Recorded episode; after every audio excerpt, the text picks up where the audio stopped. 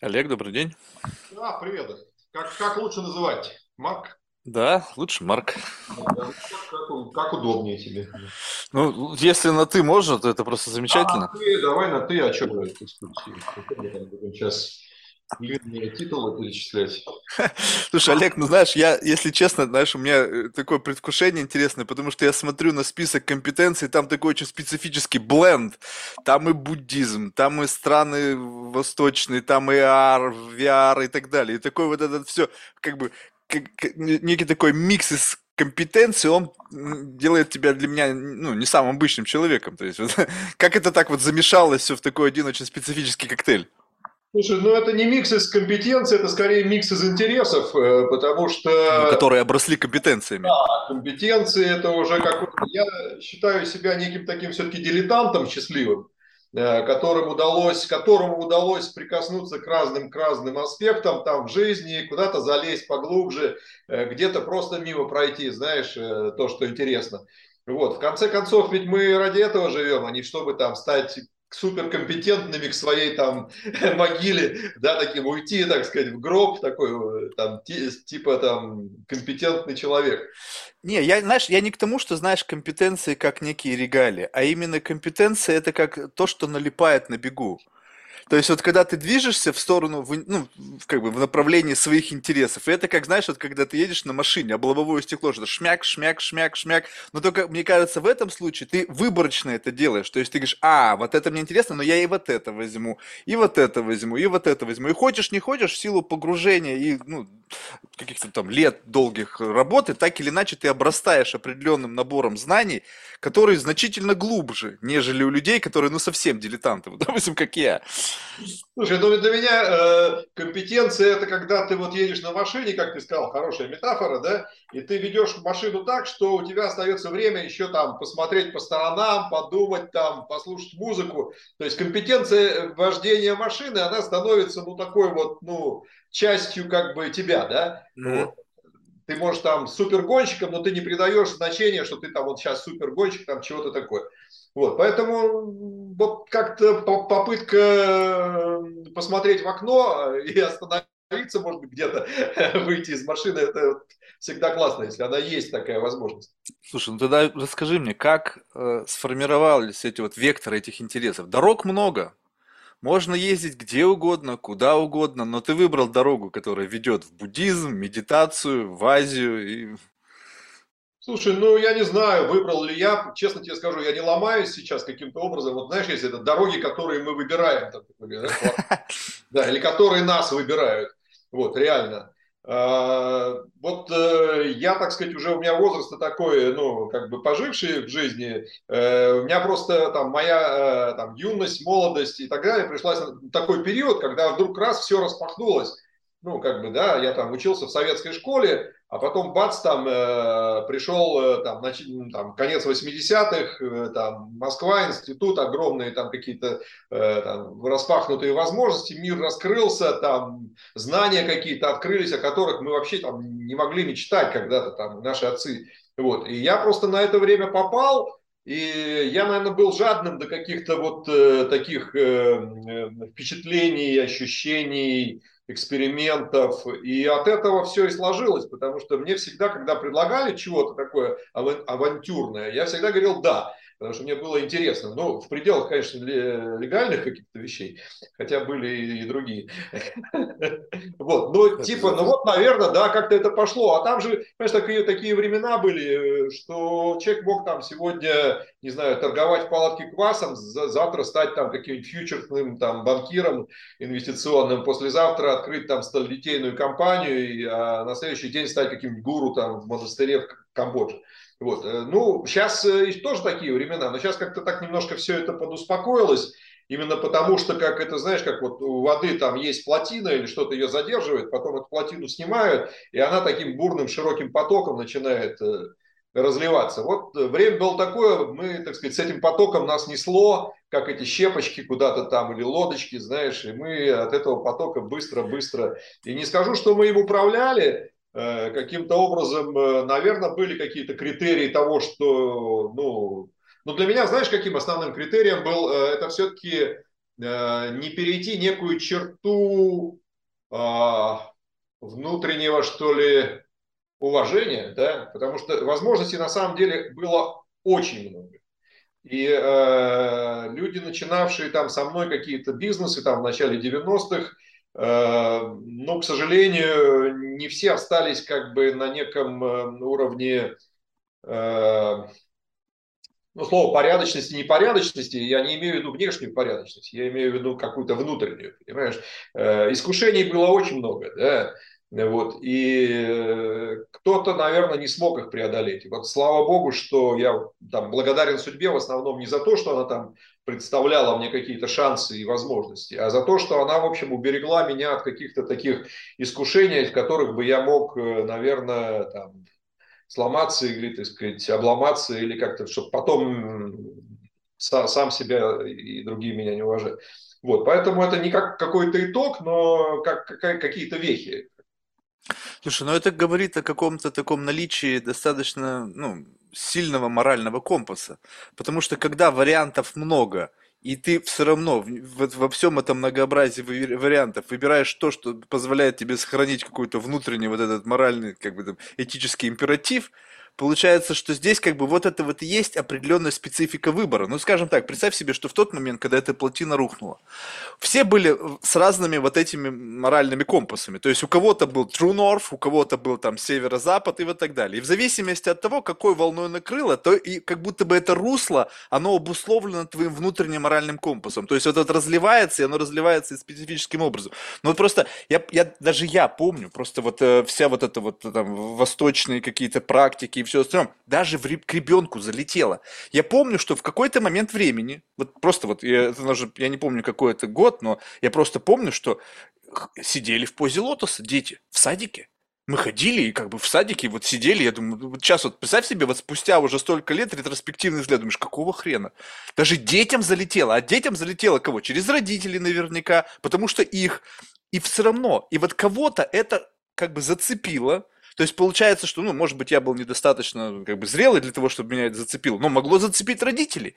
И наверняка многих из, ну, или там какую-то часть людей вот того возраста зацепило, они продолжили этим заниматься, кто-то нет. В моей семье это как бы был какой-то веха какая-то вот историческая, то есть коснулась, эта информационная вот эта волна, она хлынула, где-то что-то зацепило и ушла с тобой она осталась. То есть ты как бы пошел, вот э, как бы она стала как бы по этому руслу, вот эта лодочка поплыла, и ты выбрал этот маршрут. Вот это получается, как бы ретроспективно сейчас на это посмотреть.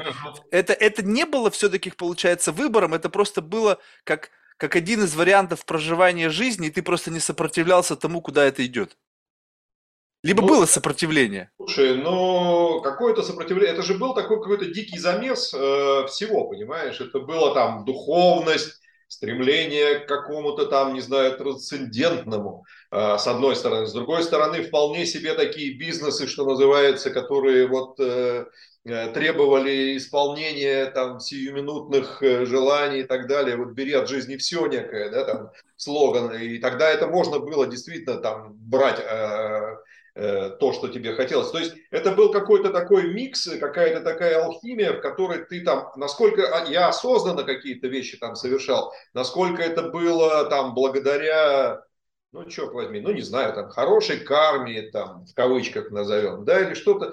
Сложно же, я, честно говоря, знаешь, я до сих пор не могу сказать, вот там, где обстоятельства управляют нами, где мы управляем обстоятельствами, вот сложно разделить э, все эти вещи какой-то чертой и говорить, что вот мой осознанный выбор привел меня прямо вот в эту точку, да, я там с детства, так сказать, качался и, так сказать, занимался. Ну, есть, наверное, такие люди, да, которые там ставят себе там задачи и как-то, либо кто-то перед ними ставит эти задачи, и они как-то вот прямо идут по курсу. Вот Крамник у меня был, Владимир О. Крамник. Он сказал, в 4 года папа показал, как играть в шахматы, и он сказал, я буду шахматистом. Вот и стал. Супер. Да, вот это супер. Я всегда удивлялся таким людям, да, вот, которые прям там в 4 года знали, там, что он напишет там симфонию или там станет чемпионом мира. Вот, ну, ну откуда это берется? Слушай, ну вот, ну папа показал, мне папа тоже в 4 года там показал Только шахматы. мне показывал шахматы, я про это тебе и говорю, мне и йогу показывали, и шахматы показывали, и ничего не прижилось. Ну вот, ну а кто, кто значит? Значит, понимаешь, как-то, ну, наверное, не для этого ты создан, и я не для этого создан. Слушай, ну вот уже как бы годы-то такие, что вроде бы как бы понять, зачем. И я с каждым днем все больше и больше ну, может быть, это неправильно, может быть, рано я начинаю так думать, но не факт, что у каждого должна быть в жизни цель и миссия. Кто-то может прийти в эту жизнь, знаешь, как это в анекдоте, соль передать просто, вот и все. Ну, да, это вот, знаешь, как бы я где-то прочитал про исследование э, э, энтомологи, да, называются, те, кто изучает э, насекомых. А вот mm-hmm. те, кто изучает муравьев, там у них какое-то есть еще специфичное mm-hmm. название, сейчас не вспомню. Ученые, mm-hmm. которые изучают муравьев. Так вот, нам кажется, что вот муравьиная там семья, она очень высоко организована, да, что там вот есть солдаты, есть рабочие, есть там и так далее, и все заняты, вот посмотрите на муравейник, там все заняты каждый своим делом, у каждого свое призвание есть. Да? А оказалось, что там процентов, э, по-моему, там 30 или 40, это вообще биомасса. Это ребята, которые делают вид, они куда-то бегут, потом бегут обратно, значит, ничего особо на себя не таская. Вот, но, э, то есть они как бы не делают, они не заняты в процессе.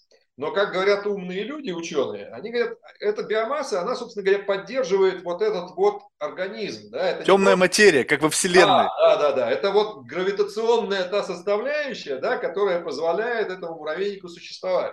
И они делали эксперименты, если убрать и оставить только как бы рабочих, там, солдат и так далее, то, блин, как-то этот муравейник быстро загибался.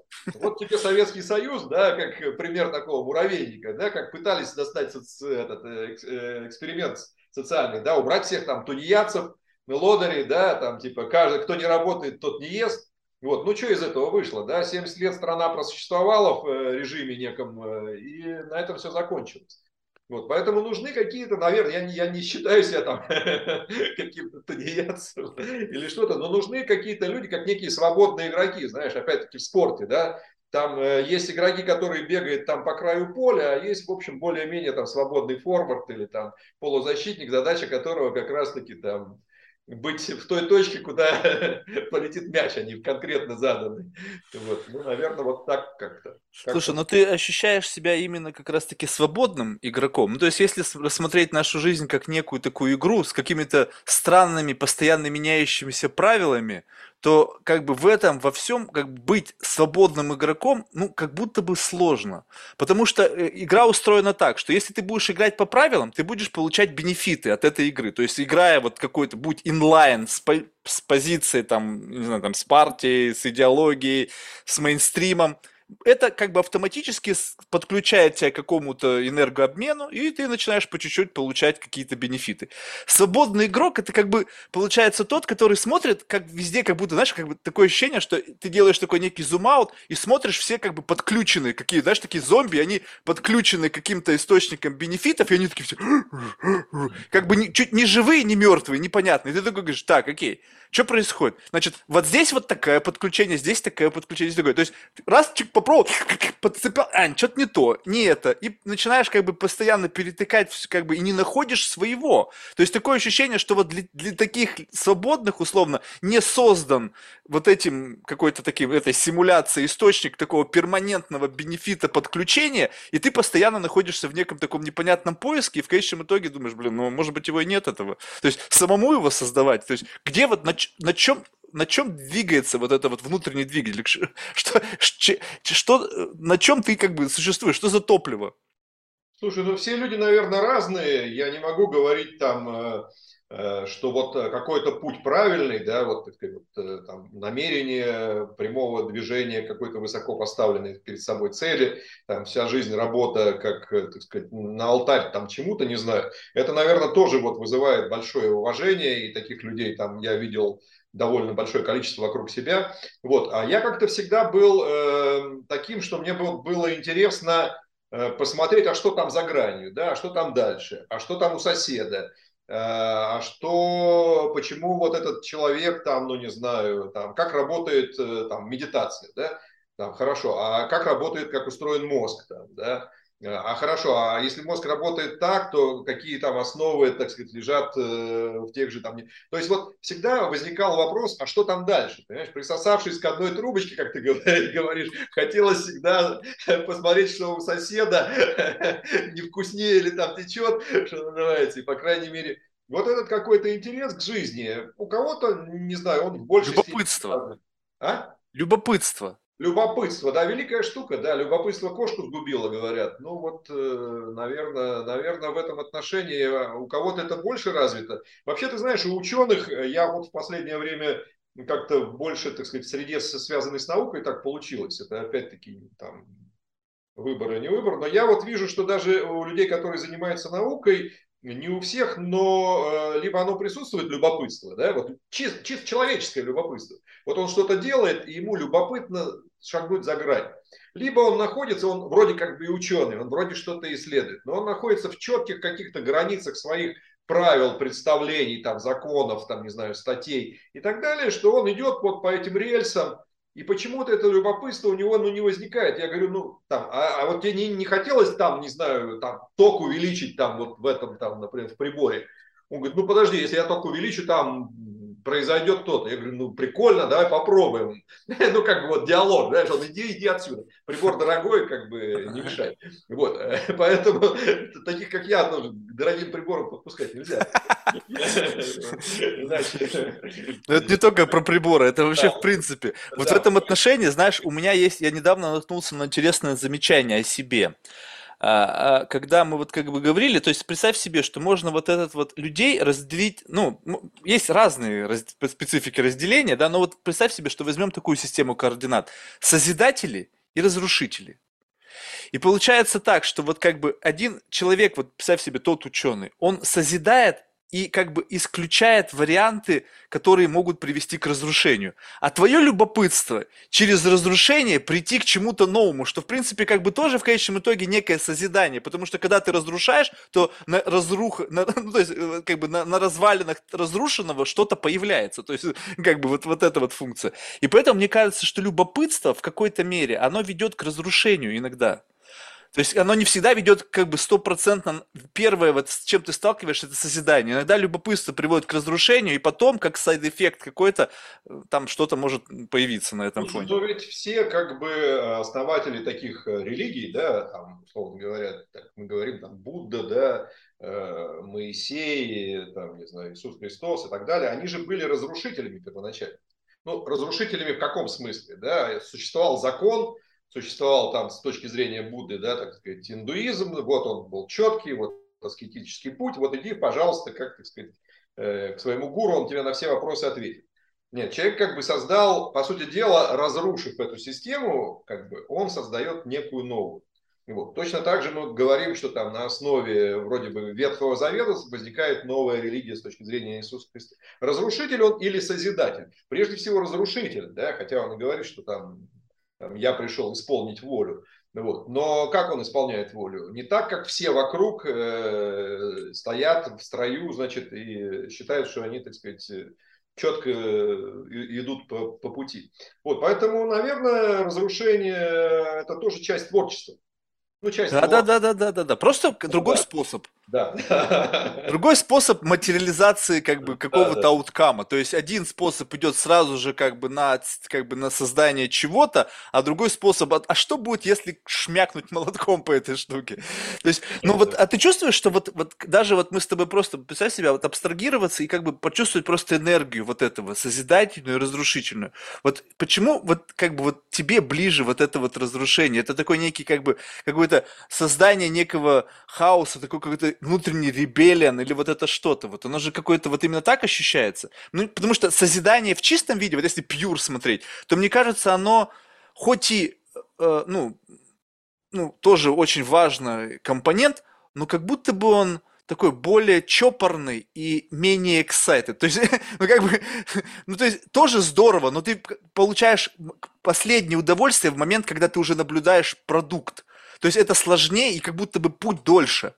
А разрушение, оно более быстрое, и ты сразу же получаешь эту энергию, как только ты все расхреначил. Да, вот это вот, кстати, вот это очень правильно. Вот, вот над этим я даже не задумывался. Вот, наверное, ответ вот ты сейчас просто сам сказал. Это, это способ получения э, энергии с точки зрения его такой вот ну, скорости. Понимаешь? Энергия разрушения, она вот здесь, да, вот у тебя там накопилось, ты как говорится, выплеснул, выплеснул там, не знаю, краску, да, из, там, или, или что-то. И вот ты получил вот эту энергию, которая трансформировалась и так далее. Для того, чтобы создать, тебе надо накопить энергию, да. То есть ты эту энергию должен там получать, ты, так сказать, должен ее копить, потом каким-то образом подключиться к источнику, либо источник к тебе. То есть это действительно некий такой процесс. Но, наверное, оно связано одно с другим. Я э, понимаю, что только, наверное, разрушители, они как-то вместе всегда идут. Если мы рассмотрим там строительство дома, то там для того, чтобы подготовить площадку, должен приехать там экскаватор, да, там э, убрать там лишние камни, деревья, выкопать яму, а просто так, если придет строитель с этим с кирпичом, ну куда он будет класть, да, там вокруг, вокруг да, я пришел созидать. Что ты будешь здесь созидать, да? Куда ты что поставишь, да? Э, вот, э, вот некуда. Должны для тебя прийти какие-то, так сказать, люди, которые площадку расчистят. Это. Вот. и учитывая, что, наверное, наше мышление, оно так, такое же может быть, как бы, ну, как и вот это вот э, строительство дома, мы же должны что-то для себя, ну, сначала расчистить, чтобы потом на этом внутри себя, я имею в виду, уже создавать какие-то внутренние конструкты. Пока в ребенка вкладывают там с э, нуля и до какие-то вот эти вот э, там железобетонные матрицы, да, ты должен, ты обязан, там вот там дом, семья, там и так далее. Это все хорошо, да, но дальше где остается творчество для тебя? Ты что-то хочешь построить, а построить просто негде, да, площадка-то твоя строительная вся, извини меня. Забетонирован, ты неповоротлив становишься, да, то есть ты да. как бы можешь так вот как, э, э, да, э, да, только, да, только, только в каких-то очень ограниченных зонах подвижности, за счет того вот этого закостенелого какого-то такого фундамента образования, воспитания, социокультурной среды и так далее. Ты знаешь, вот, и вот это любопытно, когда речь идет о как бы personal development, сейчас же модно говорить вот это вот, что типа лучшая версия себя, улучшение, улучшение. И вот знаешь, я как бы, если ты не разрушил вот эту вот монолитную скульптуру, то все твои улучшения это просто как бы обвешивание этого памятника какими-то, ну, какими-то там гаджетами, не знаю, там артефактами, не знаю, там какими-то экстеншенами, но по сути ты ничего не меняешь. То есть вот как бы мне кажется, что вот именно начать э, процесс саморазвития нужно с момента того понимания этого самости. То есть, а что я улучшаю? То есть я улучшаю некий экзоскелет, который, в который меня впихнули, будучи ребенком. То есть ты вот был крохотный какой-то, тебя чпок куда-то там запихнули, сказать, теперь ты в этой штуке будешь жить. Вот у тебя есть такие-то, да, такие-то да, стереотипы, предубеждения. И ты как бы в этой штуке рос, внутри там, там есть какой-то запас роста для внутри этого экзоскелета. И ты врос прямо идеально. Это же показывают, когда э, в африканских каких-то там этих э, племенах, когда девушкам там на голову по кольцу одевают, и у них шеи такие да, 30, 30-сантиметровый, думаешь, нифига себе. А что происходит? Они говорят, что эти штуки снять нельзя, да. потому что мышцы настолько атрофированы, что у него просто башка будет, ну, перелом. А мы-то так и растем, то есть как будто тебя загнали в эту штуку, и ты вырастаешь так, как, как бы вот этой формочкой, которую в тебя вместили, ты там вроде бы раздвинулся куда смог, там все свободные места занял, и все. А чтобы расти-то, мне кажется, нужно эту скорлупу как-то снести, и вопрос как?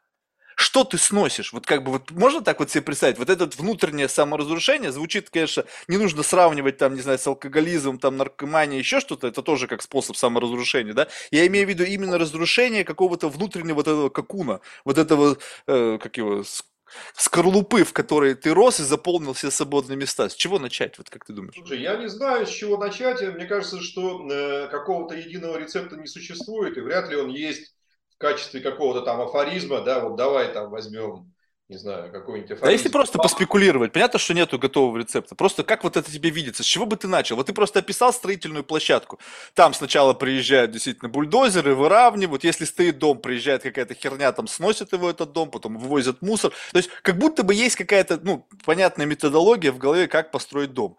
А внутри, как будто бы этой методологии нет, и действительно непонятно, с чего начинать. Ты знаешь, начинать, э, вот если бы ты спросил это, мое мнение как мнение, вот э, не опираясь на каких-то там учителей и чего-то, а исключительно некий мой там жизненный опыт, я бы сказал, что все равно ты приходишь к каким-то своим э, улучшение, ну назовем это так, улучшение, да, через mm-hmm. свои желания. По-другому человек не может прийти, понимаешь? Если ты ничего не желаешь, то ты просто придешь на эту строительную площадку, ляжешь и будешь лежать и смотреть там в небо. Ну и прекрасно, да, может быть, это и есть там как бы твое высшее достижение в конечном счете. Но человек устроен так, что нас заставляет желать, с детства заставляет желать. Да? Там есть желания правильные, есть желания неправильные, нам объясняют это, там папа сказал, надо делать хорошо, а не надо плохо, но тем не менее они у нас рождаются. Они рождаются, какие-то желания более страстными, да, становятся там, ну не знаю, я влюбился и не могу жить без этого человека, и, и не сплю, и не ем, и понимаю, что вся жизнь моя поставлена на это, да, так сказать, и так далее. Там желание какого-то обогащения, все равно это связано с неким, вот любое желание, с моей точки зрения, связано с превосхождением себя, с превосхождением такого вот эго, э, как бы в моей скорлупе. Когда я покупаю более дорогую машину, это становится частью меня, да, как бы более дорогого там, индивидуума, да, так сказать. Вот теперь э, там, не я и Запорожец, теперь есть я и Мерседес, да, и это круче, чем я и Запорожец. А вот дальше там я и красивая девушка и Мерседес, да. Я и красивая девушка, Мерседес и яхта, да, я и там, не знаю, депутат Госдумы, э, etc. И все это как бы в неком ситуации там доходит до какого-то предела. У каждого предел свой, да, но желания идут, они, они идут, потом ты где-то понимаешь, что, ну подожди, вот, вот есть там, не знаю, это, это, это, это, ты счастлив? Ты счастлив? Вот с этого вопроса начинается некая внутренняя переоценка. Блин, да вот он стоит новенький Мерседес, да, казалось бы, да, я несчастлив. Почему? Вот, и вот, и вот здесь вот, вот здесь вот есть этот э, такой чекпоинт, с моей точки зрения, Э, который позволяет человеку, ну, хотя бы чуть-чуть, вот на полшага, на вот там сантиметр отойти от того, что мы называем там я, ну, там, эго, да, посмотреть на себя вот со стороны, вот там, не знаю, прошло там 50 лет, а ты вот там вот такой, да, и это окей или не окей. И вопрос не в том, что удачник ты или неудачник, а вопрос в том, тебя это устраивает как итог или не устраивает как итог.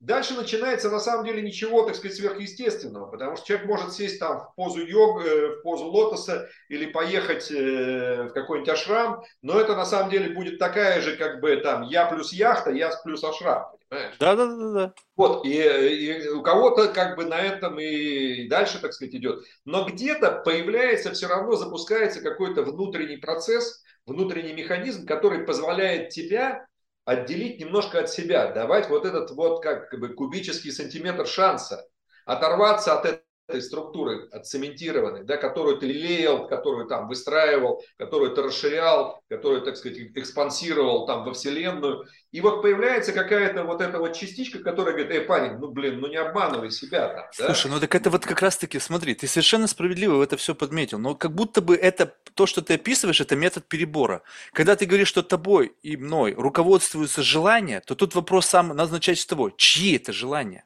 Что есть, я чувствую в себе желание, окей, оно может быть совершенно направлено разное. Действительно, сделать экстеншн я плюс там Майбах, я там плюс там какая-нибудь топ-модель, это есть желание, я его фиксирую. Теперь вопрос, это желание мое, либо это я подключился к системе сформулированных желаний, на котором построен бизнес и так далее. Если я не фиксирую вот этого, я просто как бы следую вот этому инстинкту, этому желанию, я преодолеваю там какие-то жизненные преграды для достижения этой цели, конечно, в конечном итоге я не буду счастлив, потому что все эти желания, они как бы не мои.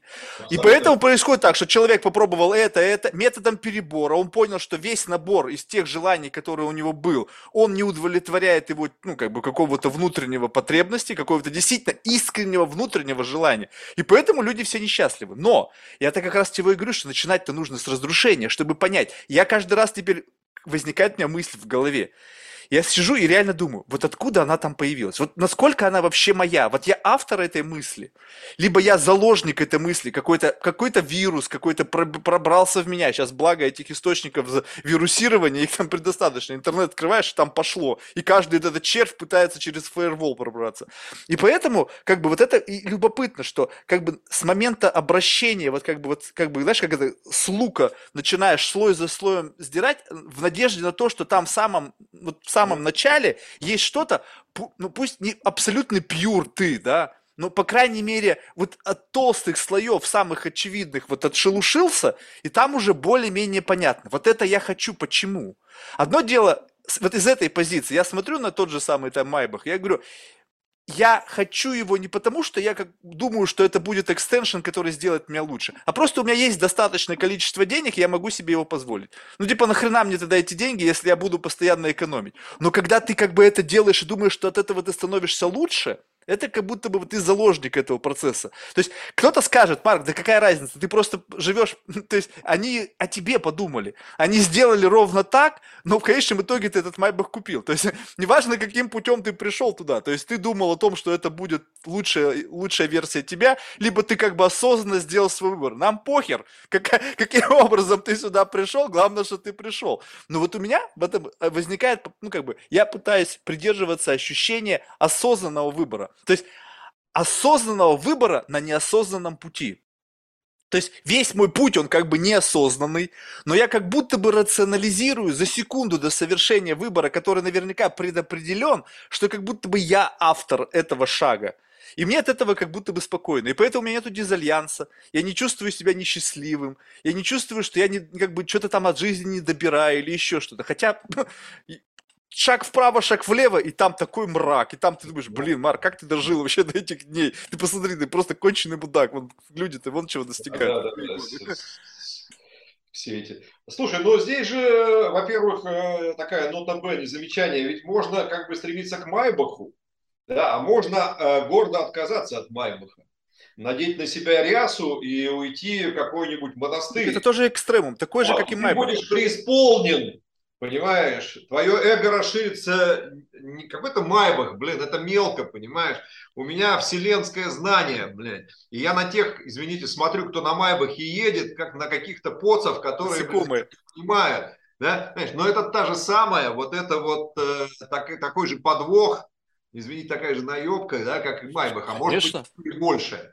Вот, поэтому мы не здесь говорим, что там вот надо купить 10 майбахов, чтобы преисполниться. Или там, не знаю, 10 лет просидеть там в пещере, чтобы преисполниться. Да, наверное, у кого-то щелкает какая-то штука, которая позволяет понять, что вот там в этой луковице, как ты сказал, да, блин, нет ничего. Вот нет ничего. Вот реально, да, кто, кто устраивает все вот эти пляски, да, кто тащит этот камень, да, который там на тебе там возложен там обществом там или так далее, ты кряхтишь и говоришь, вот, блин, а, а есть этот камень, а есть он вообще как бы, подожди, может тебя просто тут на это всю жизнь, да, тебя просто как бы посадили в клеточку как хомяка, вот ты бегаешь, блин, а потом оказалось, что ты можешь остановиться. А, никто тебе про это в инструкции не прописывал, что остановиться-то можно по, в анекдоте. А что, можно было не приходить, да, типа, да, помнишь, как вычеркивают. Да? Вот, а что так можно было, да? Оказывается, может быть какой-то шанс вот этот вот, да, когда-то там существует для каждого из нас, где-то поймать вот эту вот, э, вот эту какую-то черточку, какую-то, э, какую-то, так сказать, часть мысли, блин, а, заглянув, а там же нет ничего такого. Чего, кому и где, и главное, кто должен кто, блин, в конечном счете кому-то чего-то должен. Я, кто я, подожди, там, типа, а? где? Я, да, ну, а, ребята, вы ошиблись, да? Слушай, вот. ну мне вот от этого немножечко как бы больно. Да. Это, это и есть, наверное, свобода, к которой ты как-то, может быть, там внутренне стремишься, хотя это тоже может быть очередной наебка, извините, да? Вот, э... мне не хочется, чтобы так было. Почему мне, допустим, как-то не очень сильно импонирует буддизм, когда в конечном, как бы, вот, вот если взять и личину запихнуть в андроидный коллайдер, да, и как бы долбануть там этого, то как бы квинтэссенция буддизма заключается в том, что там ничего нет.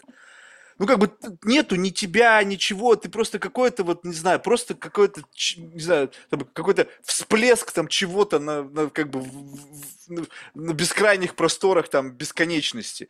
И мне от этого становится, блин, ну тогда вообще как бы жизнь, ты понимаешь, она просто останавливается, да, нету смысла вообще ни в чем.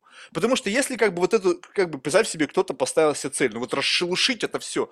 Ты представляешь себе, вот тебе бы принесли не знаю, Новый год, день рождения, тебе приносят замечательную коробку, красную, такую красивую, с бантом. Ты такой судорожно начинаешь, ну что там, она еще тяжеленькая. Ты начинаешь трясти, там что-то шея, ты а, разрываешь ее такой в диком восторге. Там еще коробка.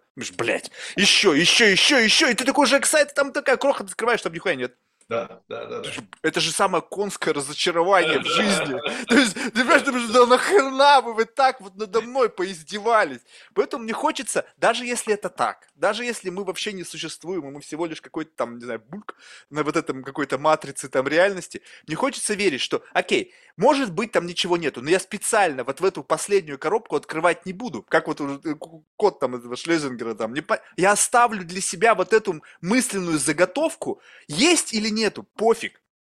Я буду думать, что есть, потому что это вопрос моего выбора. Что как будто бы можно дойти до какого-то момента, когда ты как будто бы, пусть это полнейшая иллюзия, но именно ты принимаешь это решение. Именно я смотрю на то, что я смотрю. То есть, опять же, вопрос я. Я вот расщепился как будто бы на множество я. И вопрос как бы вот этого я, это мой как бы именно как выгодно в данный момент времени мне смотреть на эту ситуацию. И я понимаю, что здесь как бы через меня вот этой версии, там, Марк 1.0, смотрит бабушка. И как бы я вот вычислил ее вот влияние на меня в силу вот этого пристальной рефлексии. Здесь на меня я смотрю через призму папы. И прямо чувствую, что как бы, знаешь, у меня даже как будто бы усы тут под носом вырастают, потому что у меня отец усы носил. И как бы, и как бы думаю, о, нифига себе, то есть как бы вот это все. И получается, что это внутренний такой ансамбль, если его не сращивать, как люди говорят, надо интегрироваться, а мне наоборот хочется дезинтегрироваться. И в, этом, в этой дезинтеграции в один момент времени я хочу ощутить субличность, которая я. Вот это не бабушка, не дедушка, там, не школа, не институт, не страна, а вот я в каком-то приближенном к этому смыслу понятии сделал и отреагировал. Но это примерно то, с чего мы начинали нашу беседу. Почему тебя так много? Ну, потому что хотелось как бы разинтегрироваться, понимаешь? Кто-то собирает все это, так сказать, в какой-то единый фокус, в единый кулак, и этим кулаком пытается пробить там стену, да, говоря о том, что вот она, так сказать, моя супервозможность. Кто-то, возможно, там, как я, там, разинтегрируюсь какие-то разные вещи, потому что я понимаю, что быть вот таким вот я, вот в качестве какого-то кулака, да, там, для меня, ну, неинтересно, да, я вот раскрытая ладонь скорее.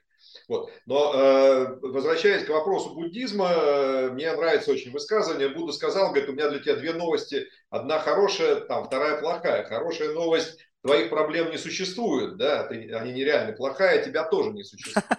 Да, вот, поэтому ты можешь исходить из этого, да, э, вот, э, говоря о том, что там существует первая благородная истина, которая говорит, что вся жизнь есть страдание, Конечно, с этим можно говорить спорно. Вот я там дочке говорю там своей, она говорит, а я не страдаю, я хорошо живу, у меня там гедонистические принципы в жизни, я вообще наслаждаюсь, да. Э, что ты мне, так сказать, со своим буддизмом тут начинаешь парить? Вот первая благородная истина ко мне не подходит, значит, соответственно, сейчас с остальными я вообще не хочу знакомиться. Ну, как говорится, аксиома не, не верна, значит, и теоремы остальные. Но э, ведь это никто не, ничего не навязывает, человек к этому приходит. Ну, то есть, если это не является каким-нибудь там традиционной религией, в которой тебя воспитали, да, и вдолбили тебе в жизнь, там, не знаю, чувство вины, как в христианстве, да, или там чувство страдания или, или так далее, то ты можешь в конечном счете на разных этапах своей жизни э, набирать разный опыт, да, и понимать, что вот в конечном счете вот э, ты, который этот опыт получаешь, это просто и есть совокупность опытов.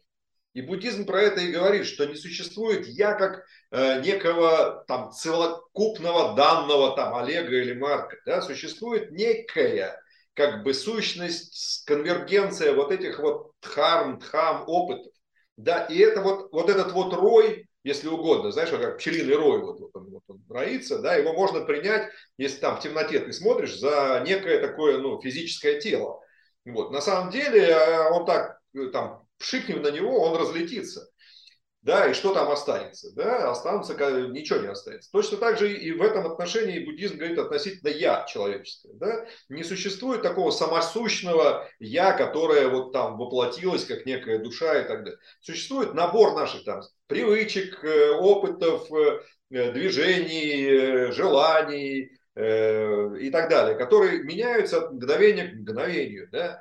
И мы, по сути дела, представляем вот этот вот рой вот этого. Да? И когда этот рой распадается в силу, так сказать, причин естественных, то не остается ничего на его месте. Вот. Но так, э, собственно говоря, это знание может либо тебя, э, так сказать, напрягать, да, ой, блин, какой же я рой-то в конце концов, да, там, это же как-то, либо оно тебя может освобождать. Э, в том плане, что, ну, если нет в общем-то, вот этой сущности, которая там, я называю я, крепкой, так сказать, существующей, то в этом отношении я свободен. Как ни странно, я свободен. Да? Вот. И вот эта вот степень свободы, которая дает тебе возможность просто быть, быть этим роем, она может тоже быть, ну, каким-то, так сказать, ну, э, каким-то бенефитом, как ты говорил, да, который ты получаешь от мировоззрения от жизни. Слушай, ну вот а тебе вот не кажется, что, ну вот смотри, я не то чтобы знаю, ну я в какой-то мере невежественный в том плане, что почему-то, ну я, я не люблю как бы вот ассоциироваться с каким-то учением, идеологией, ну то есть какая-то вот этого, знаешь, просто вот отрицалово такой по жизни, такой скептиз. И не потому что я не вижу в этом какого-то там правильного чего-то, какого-то, ну, то есть имеющего смысл. Я понимаю прекрасно, как это работает для многих людей. Благо, примеров предостаточно. Но просто вот если как бы немножечко гипертрофировать свободу, то буддизм и любая другая философия или религия – это как некое программное обеспечение, как некая прошивка. То есть ты ее принимаешь, и теперь, как бы продолжая жить, природа причинно-следственных связей, принятие решений, она как будто бы предопределена вот этой внутренней чего-то большой внутренней динамикой, там, будь то это религия, там, философия, неважно.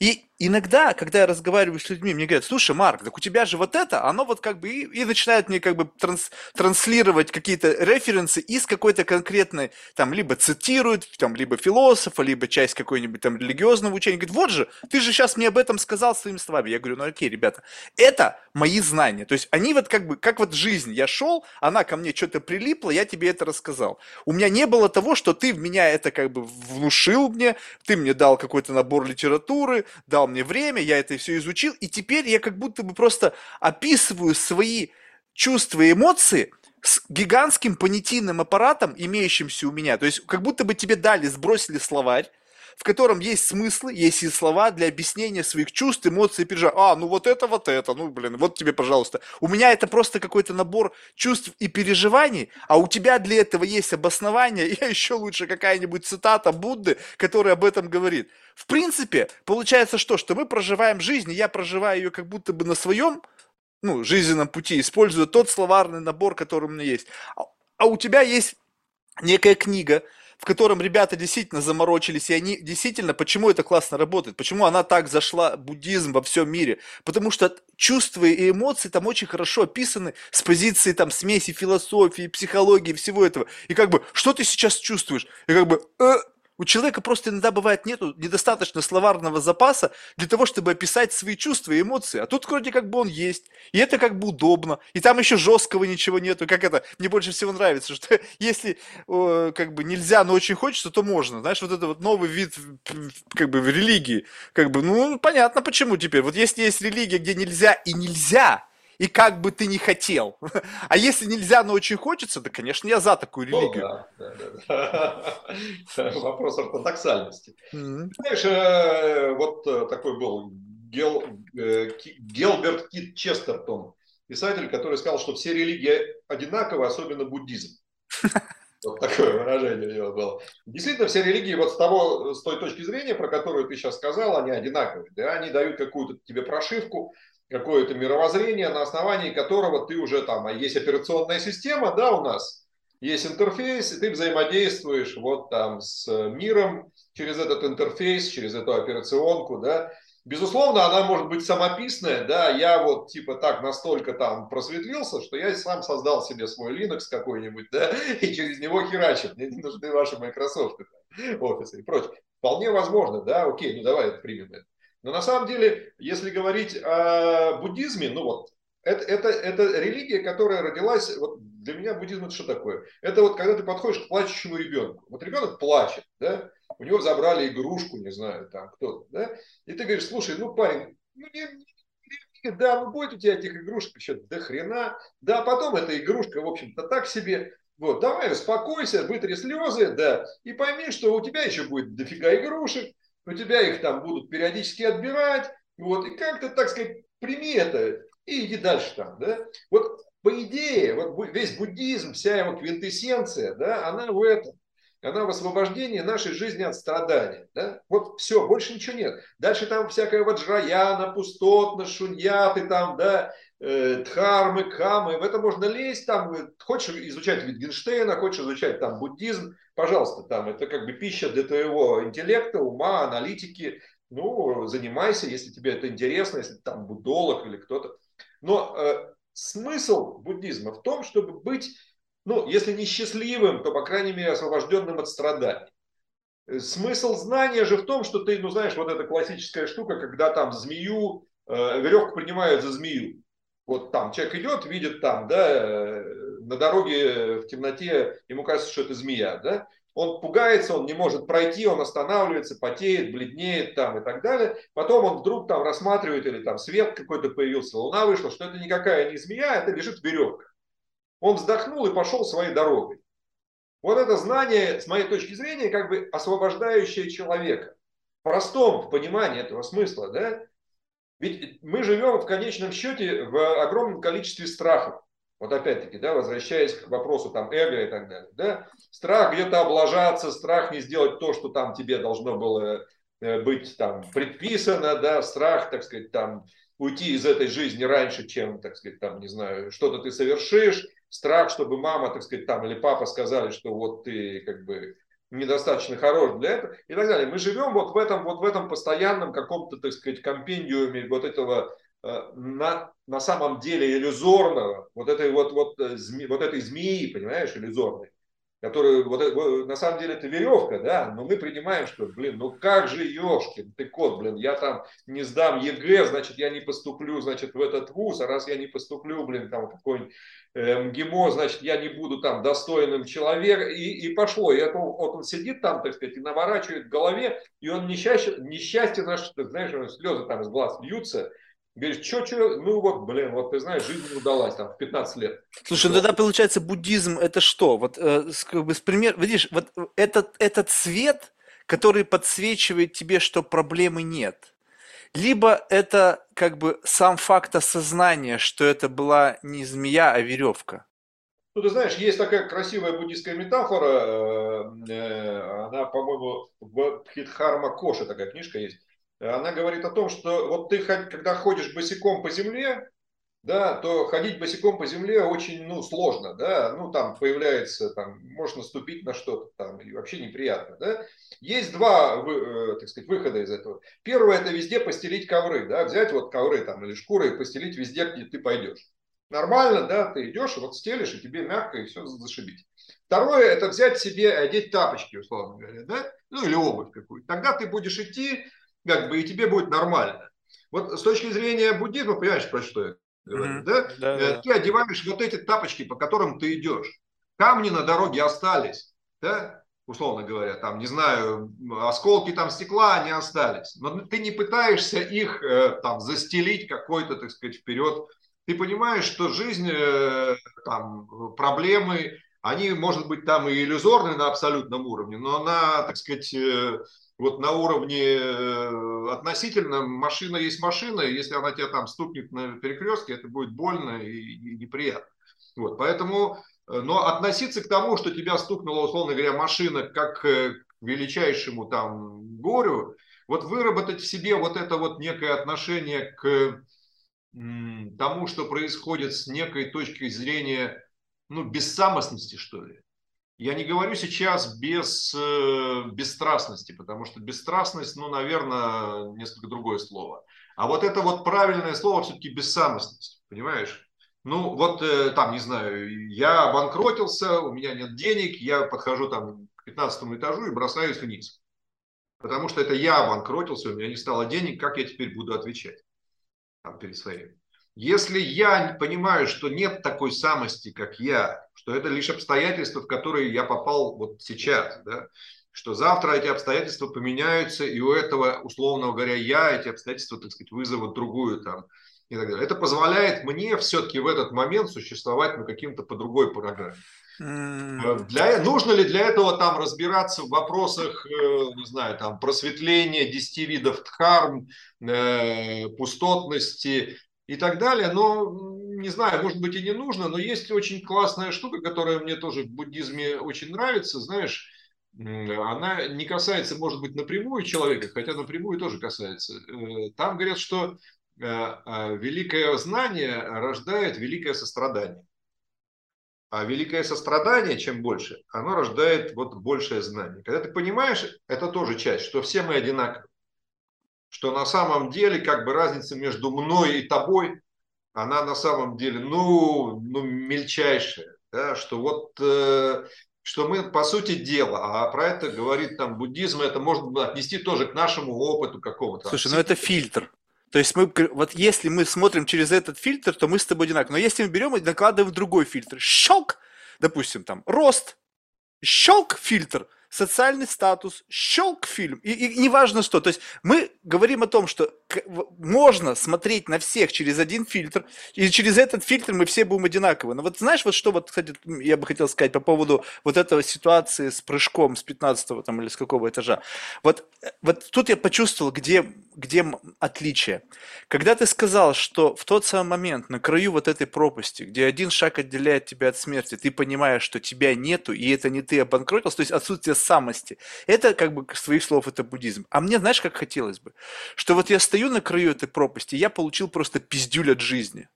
Я получил пиздюль со своей самостью, но у меня достаточно яиц, чтобы вывести этот удар. Вот не, не... недостаточно. Прыжок вниз. Вот мне хочется, чтобы, как бы, я, знаешь, почему я не хочу избегать, как бы, я, я, знаешь, у меня очень такое специфическое, у меня нету понятия боли, нету понятия грусти, для меня это просто какая-то энергия, просто как будто бы разная октановость топлива, 95 98 ну, то есть, неважно, как ты назови, это просто какая-то эмоция. И вопрос в том, что каждая эмоция торкает тебя. Кто-то думает, что от радости не может торкнуть, что у тебя крыша поедет. Ха! Бывает так, что люди э, выигрывают в лотерею и от радости все чашки, и где они теперь, их там, может быть, нет вообще. То есть, на самом деле, это вопрос, насколько ты вывозишь вот эти вот удары судьбы, и как бы насколько ты к ним готов. И да. вот это как вот боксеры вот на ринге. Ты посмотри, вот я сейчас выйду, я уже давно не, не практиковался. Мне шмякнут, я думаю, я могу потеряться. Но если бы я продолжал тренироваться и каждый день бы получал, ну, конечно, к старости у меня, может быть, Паркинсон случился, но, в общем, я имею в виду, что в моем активном возрасте я бы вывозил эти удары судьбы, и мне хочется вот эти удары чувствовать и чувствовать сопротивление. Если же это боль с тенью, когда ты тень, и тебя как будто бы жизнь молотит, и ты такой ха-ха-ха-ха, и она шух-шух-шух-шух. Да. А здесь никого нет. И ты думаешь, ну а с кем ты тогда сопротивляешься? В чем твоя вот эта вот как бы суперсила? Это то, что ты превратился в ничто, в некий какую-то тень, там, не какие-то какие-то парticles, которые ни с чем не соединяются. А вот когда ты слышишь человека, что вот он столкнулся с сложностью, и не то, чтобы он сказал, это не со мной, там, это еще как-то. Нет, это, блядь, со мной, но я это вывезу. Вот тут вот чувствуется какое-то, знаешь, вот более мне э, импонирующее. Да, да, здесь, э, вот ты сейчас говоришь, а я просто, э, ну так или иначе, как-то в жизни был связан с книгами Кастанеды, там когда-то и с самим Карлосом Кастанедой тоже был как-то в определенной степени связано. Вот помнишь такое хорошее понятие «путь воина» и вообще понятие воина, да, у Кастанеды? Вот, а с моей точки зрения, это вот некая квинтэссенция многих многих э, таких вот э, подходов правильных, да, человеческих. Ведь э, э, буддизм очень на самом деле в той же Японии был связан с воинами. Вот самураи, они были буддисты, да? Вот самураи, да? Вот почему бы, казалось бы, да, если ты самурай, но и буддист при этом, все вокруг, так сказать, равностно, все, так сказать, и так далее. Нет, воспитание духа, вот воспитание дхармы, да, внутренней, она являлась частью воспитания буддийского воина. И может быть это оксимарон такой буддийский воин, но тем не менее они были, мы знаем, японцы. Там, да. С точки зрения Кастанеды, путь воина он заключается в том, что ты выбираешь наиболее эффективную для тебя стратегию в данной э, ситуации. Если эффективная стратегия для тебя сила сейчас, если ты выходишь на бой с противником, и для тебя эффективная стратегия, значит, победить его, да, это сила, это одна ситуация. Если ты выходишь на бой с, Марк, с Марком Тайсоном, да, с Майком Тайсоном, и ты понимаешь, что у тебя никаких шансов, как бы, силой в данный момент, ты можешь сколько там, себя там воспитывать и так далее, там, накачиваться и так далее, как ежик, я не пукну, да, вот, поэтому здесь, наверное, надо включать какую-то другую там стратегию. Но эта стратегия, она как бы вот э, это там поведение меня за рулем, да, или там тебя. Ты едешь на машине, ты понимаешь, где-то надо там, а, не знаю, э, обогнать, где-то надо притормозить э, там и, и прочее. Имеет ли это отношение впрямую к буддизму? Ну, наверное, тоже имеет. Потому что ты свои эмоции начинаешь отдуплять. Ты понимаешь, что эмоция есть эмоция. Что боль это только боль, понимаешь? Э, потому что, ну вот у меня, у меня болит нога, черт побери, я вся нога становлюсь, понимаешь? Вот я, я и есть там как бы, это нога, которая болящая. Если ты можешь с этим поработать, если ты можешь свою ногу сказать, что ну да, вот она, черт побери, у меня там сегодня болит, но я-то не нога, понимаешь? то у тебя немножко хотя бы станет легче. У тебя нет этого страдания относительно того, что у тебя болит нога. Вот. Э, сукха – это счастье, дукха – это несчастье. Понимаешь, буддисты говорят, что это как бы стороны одной монетки. Там, где есть счастье, возникнет несчастье. И наоборот, как бы мы не можем находиться всегда там в стороне неких положительных эмоций. Понимаешь? Перманентное счастье, да, это вообще какая-то такая иллюзия. Счастье, да, да, да, да. Пускать пузырики там в палате номер 6 можно, да, и до этого там можно дойти, условно говоря. Вот. Э, но при этом посмотри там на тех же буддийских лав. Вот у меня Э, жена, э, моя супруга, она не, она не буддистка и вообще далека от каких-то... Она говорит, слушай, ну вот я смотрю на лам, да, вот мы они всегда какие-то такие, ну, позитивные, в отличие там, ну, как бы с других я не буду называть сейчас, да, как, когда, у них какое-то есть внутреннее, внутренняя радость, внутренний свет. А откуда приходит этот внутренний свет? Он приходит не от того, что мы чего-то там переключили программу А на программу Б он приходит от того, что человек начинает открывать в себе, практиковать, да, видеть вот эти части. Нельзя просто себе сказать, извините, я не пукнул. Пукнешь, когда надо, так сказать, придет. Да? Но если ты начинаешь вот к этому идти, ведь э, составная часть буддизма это не просто того, что ты понял. Ага, я понял, что все вокруг пусто. Ага, я понял, что нет самости. Да? Тебя сейчас ты выйдешь там, не знаю, огреют, и вся твоя самость там, понимаешь, там, как сказать, вылезет полностью, да? Либо побежишь, либо начнешь там кого-то, так сказать, в свою сторону. Вот. И все твое понимание, оно на этом, так сказать, закончится. Да? Вот. Вопрос в том, что э, как бы, это понимание является ключом к правильному воззрению. К воззрению на то, что есть, наверное, что-то, что действительно можно в этой жизни и в себе улучшать. Ну или освобождаться от загрязнений. Слушай, ну вот это же... является, да, основой. Слушай, ну вот как бы понимаешь, вот что опять же вот здесь мне, допустим, э, ну, как бы не совсем подходит. Вот представь себе, что вот эти ламы там, они э, могут в себе, то есть не только понять, но и за счет каких-то там практик прийти к этому. То есть это самое важное мне действительно чувствовать так. Не сказать, что я чувствую, а да. действительно чувствовать. Но ты видишь, как это напрямую связано с неким аскетизмом. Ну, то есть, как бы это все равно ты должен, у тебя должен быть соответствующий environment, чтобы поддерживать этот внутренний гомеостаз вот это вот. Соответственно, ты должен жить определенным образом жизни, в какой-то мере лишить себя возможности прожить жизнь по-другому. И вот, мне кажется, здесь, вот мы же говорим сейчас не об экстремумах, когда ты уезжаешь там в Тибет, действительно там можно как бы и самость выключить, наверное, и свет внутри себя разжечь. Ну, блин, я хочу иногда жить, я хочу иногда жопу трогать чью-нибудь, знаешь, там, хочу вкусать, вкушать там алкоголь, какие-нибудь какие-нибудь продукты, не знаю, ездить на том же самом Майбахе, летать на private jet. Ну, в общем, я хочу жить и пользоваться теми благами, которые есть, но не crazy. То есть не с позиции того, что я вот как бы заложник этого всего, я от одного другого. Я просто смотрю, окей, у меня сегодня есть возможность вот это поесть, вот это сделать, я это хочу. Вот, и все. Но в то же время я, мы постоянно бомбардируемся всякими вот этими вот э, как бы триггерами нашими эмоциональными, которых я хочу снизить. Потому что если это, ну то есть как бы это как некий шум который мешает тебе вкусить. Вот представь себе, что как бы, если у тебя плохие вкусовые рецепторы, то твое блюдо должно быть настолько насыщенным, чтобы дать тебе вкус этого блюда. М-м-м, вкусно. А представь себе какой-нибудь вот, не знаю, там, сомелье, либо там какой-нибудь эти вот парфюмеры, там, либо ну, еще дегустаторы какие-нибудь. У них настолько чувствительные рецепторы, что они даже в самой постной какой-нибудь манной каше, никчемной, рисовой или там, не знаю, какой-нибудь, они могут обнаружить целый каскад эмоций. Как это сделать? Если у тебя рецепторы такие, ты должен понизить шум.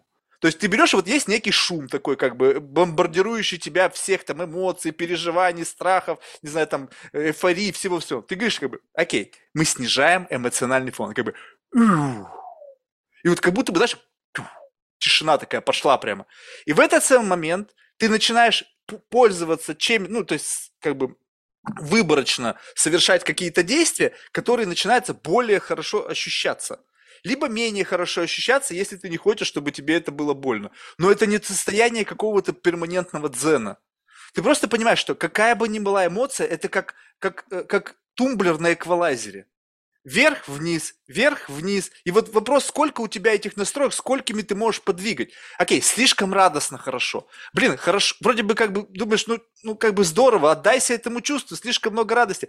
Блин, чувак, за этим чувством радости будет плата, тебя шваркнет так. Было только что очень хорошо, потом ты сидишь, думаешь, блин, а как же так? Вчера же было так классно, почему сегодня так тяжело? Потому что магнитуда была слишком большая, и откат пошел, и ты на разнице потенциалов почувствовал, что жопа. Поэтому как только ты, я, ну, не знаю, привело меня это в очень страшную ситуацию. Как только я чувствую, что что-то начинает повышаться магнитуда на эквалайзере, я прямо это чувствую, говорю, а, не-не-не-не, я понял, я знаю, куда это может прийти. То есть я представляю магнитуду этого события, но я не, не даю себе прожить это. Я просто интеллектуализирую, как, как это будет. Как, бы, как это состояние я переживу с позиции просто интеллектуального осмысления радости, горя, печали. Но это плюс-минус очень маленькое колебание. И вот жизнь превращается в некое такое как бы и основное, и вот каскад из этих эмоций штрих-пунктирный но он абсолютно интеллектуализирован. То есть я не проживаю эту эмоцию, я просто знаю, какая она, знаю горе, какое оно может быть тяжелое. Потому что я проживал горе, реальное горе,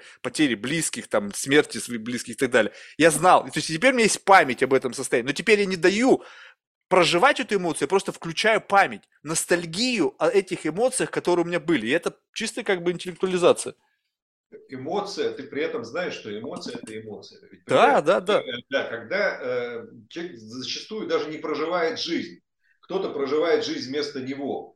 Мы когда проваливаемся в какую-то, ну не знаю, там ситуацию, да, ты можешь даже не заметить, как она там, не знаю, там прошел день или прошел вечер, вот вроде было кайфово, там прекрасная компания, все, все, все. Ты с утра, что это было, а самое главное, с кем? Был там в это время, ты проживал вот это? Нет, тебя унесло. Ты стал этой эмоцией, ты растворился в ней, понимаешь? Не было никого за этим пультом, за эквалайзером. Был эквалайзер, который просто громыхал так, как ему хочется. Предустановку. Да, а ты в это время ушел куда-то, понимаешь? Ты, тебя не было. Не было даже наслаждающегося этим. Вот, поэтому здесь вопрос в том, что хорошо, понимаешь, эмоция бывает там приятная, неприятная, но кто переживает эту эмоцию? Мы зачастую даже до этого уровня не можем. Чем мы сейчас там будем говорить о просветлении, там траливали, мы даже не можем себя от эмоций как бы отделить, вот как бы от боли, от чувства, да, вот у меня болит палец, я весь этот палец. Фи физика простая, да, или там, не знаю, там грохнуло там что-нибудь, э, и я весь растворился в этом горе, ну, понятно, что горе, да, но я, меня нет, понимаешь, нет меня, нет того даже, кто переживает это есть это горе, есть эта эмоция там или радость наоборот. Вот даже на этом, и где здесь жизнь, где здесь ты, понимаешь? Ты, так сказать, там просматриваешь там то, что было, думаешь, ой, елки-палки, так неужели это там прошло все, да, там жизнь прошла. а какие там мгновения, которые ты мог себя там в этой жизни, так сказать, четко сказать, что я вот там, не знаю, их же, их же мгновениями, можно сказать, да, вот там, вот я сижу, наслаждаюсь там закатом, как на Бали, да, или там, не знаю, вот этим, сколько этих мгновений, если ты соберешь там, ну, не знаю, там, за мои письма, их немного, если их там собрать в кучу, получится там пару-тройку часов, ну, может быть, там пару-тройку дней. Когда ты реально был там наслаждающимся, понимаешь, а не, а не этой эмоцией. Вот я прошел на дискотеку, знаешь, это, как, как ты провел Новый год, не знаю, мне еще не рассказывали. Вот из этой, знаешь, там. Не, ну один раз как будто бы прожить надо. Вот у меня есть вот такая, то есть я э, человек, я, во-первых, я по жизни, ну, в каких-то экстремальных вещах я сыкло. То есть прыжки с парашютом, какие-то там дайвинги, пещеры. Я на это смотрю, я как бы лучше я поговорю с людьми, которые вот они там топ, э, best of the best. Дайте мне вот, это будет не, не first, как бы face experience, да, не first person experience, но, по крайней мере, я, ну, ну пусть будет это 80% понимания, и в 20% это как бы удиви меня, да, то есть, а, вот так оказывается. Я готов прожить жизнь. Но что касается тех experience ов, где я могу проживать, то есть это какие-то реальные человеческие, вот какие-то взаимоотношения, какие-то жизненные ситуации, здесь я прямо как бы all in.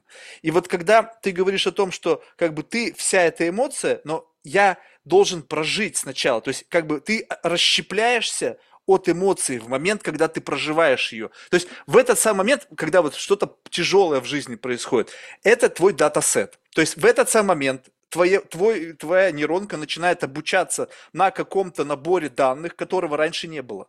И в этот самый момент ты просто должен прочувствовать это, используя это как data у. Окей, горе, там страдания какое-то невероятное, кто-то из близких ушел, там девушка ушла, деньги потерял. Это, это dataset, это просто какой-то набор данных. И ты и в этот момент обучаешься. Если ты не будешь заниматься обучением себя в этот момент, то ты не сможешь как бы дезинтегрироваться, ты не сможешь от этой штуки отойти, ты постоянно будешь внутри нее как бы зациклен такой фидбэк-клуб в этой программке, которая будет саморазрушающаяся в конечном итоге.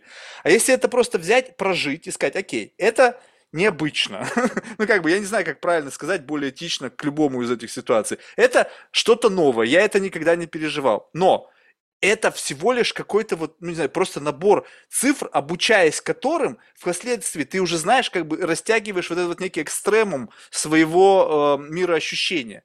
То есть представь себе, что вот есть у тебя наверняка, есть как бы наивысшая точка радости в твоей жизни и наивысшая точка страдания. И вот это твой как бы эмоциональный диапазон, и ты в нем плывешь. Если что-то выбилось, и у тебя появился новый экстремум, скорее всего, это тебя выбьет из равновесия, потому что, ну, как бы ты привык работать в рамках этого диапазона, что-то сверх него, у тебя просто, ну, нету готового вот этого э, элемента обретения равновесия. То есть у тебя есть сама методология, но тебе все равно потребуется какое-то время, чтобы это равновесие обрести. Так вот, чем выше э, сверху и чем ниже снизу, тем ты более эмоционально устойчив. Но если ты живешь жизнь вот всегда вот в таком эмоциональном диапазоне, где все условно хорошо, угу. что в принципе ты защищен и в безопасности, то у тебя любо, то у тебя любое вот как бы малейшее, которое в, наш, в рамках нашей с тобой магнитуды события, как бы думаешь, как херня. То есть, ребята, ну, ну, то есть я не пытаюсь обесценивать, ну, не дай бог. Для вас это самое страшное, но ты сам себя загнал, ты посадил себя в условно некий парник, и что ты ожидал, что сорвало ветром крышу парника, и пиздец тебе? Не удивляйся тогда, что будет в жизни тебе, аж крышу будет срывать регулярно. Это жизнь.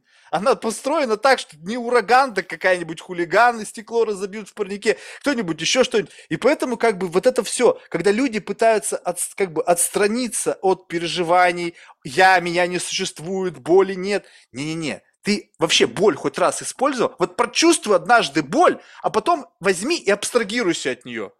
Но не говори о боли, как будто ее нет в принципе. А вот когда она придет, ты поймешь, что она есть, она реально. Но ты абсолютно не готов ее принять. Ты все, ты развалишься на куски.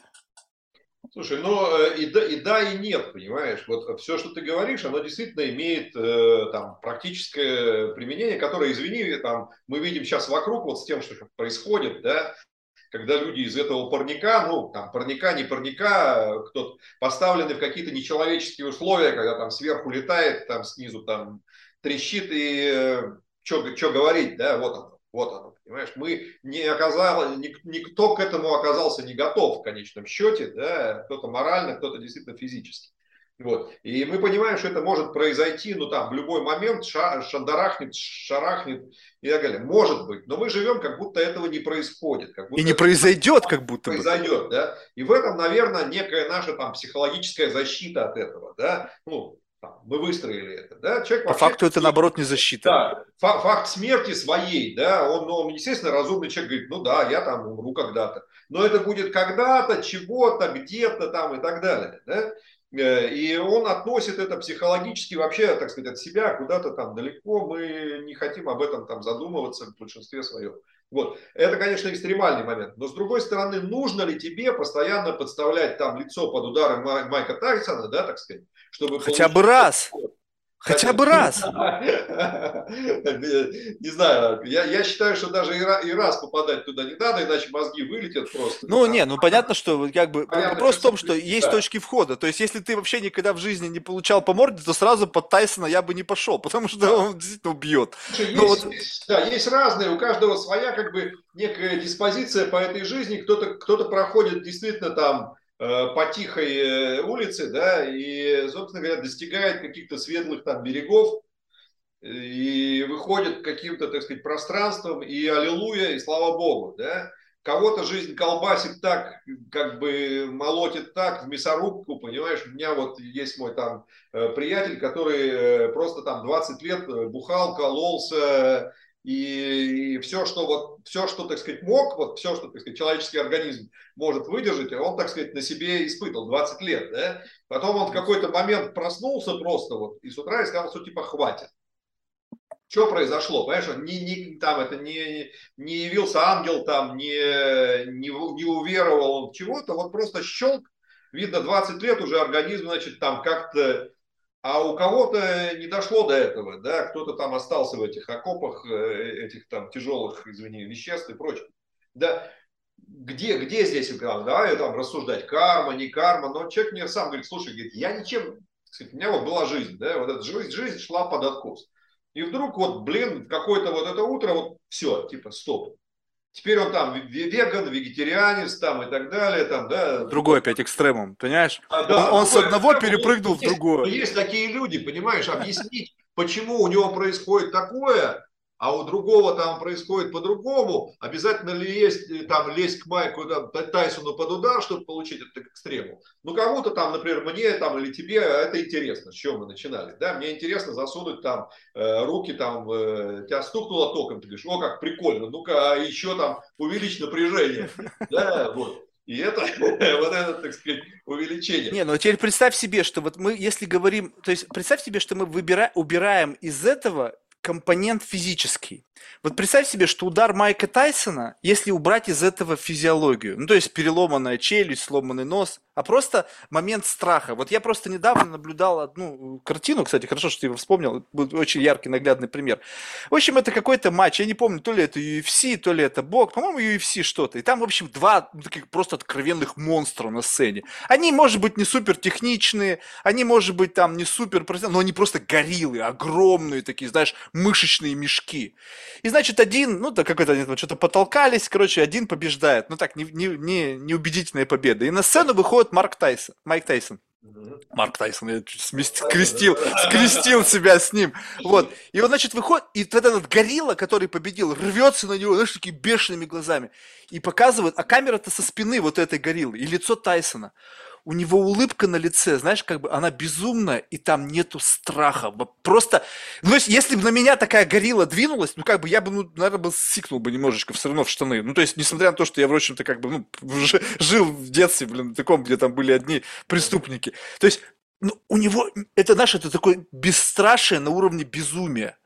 И вот если рассматривать удар от Тайсона как некое не физическое его реальный там какой-то хук в челюсть, а именно вот увидеть вот эту как бы безумие, вот это вот в глазах направлено на тебя и как бы суметь с этим что-то сделать. Просто у меня были в детстве люди, они были вот такие щуплики, но они были настолько внутри сильными, знаешь, вот этих там, ну, они там отсидевшие там вот эти все, но у них было внутри, ну, настолько дух, что просто вот эти здоровые мужики, они просто ничего не могли с ними сделать. Ну, они бы шалбаном сделали бы, бы сдох бы.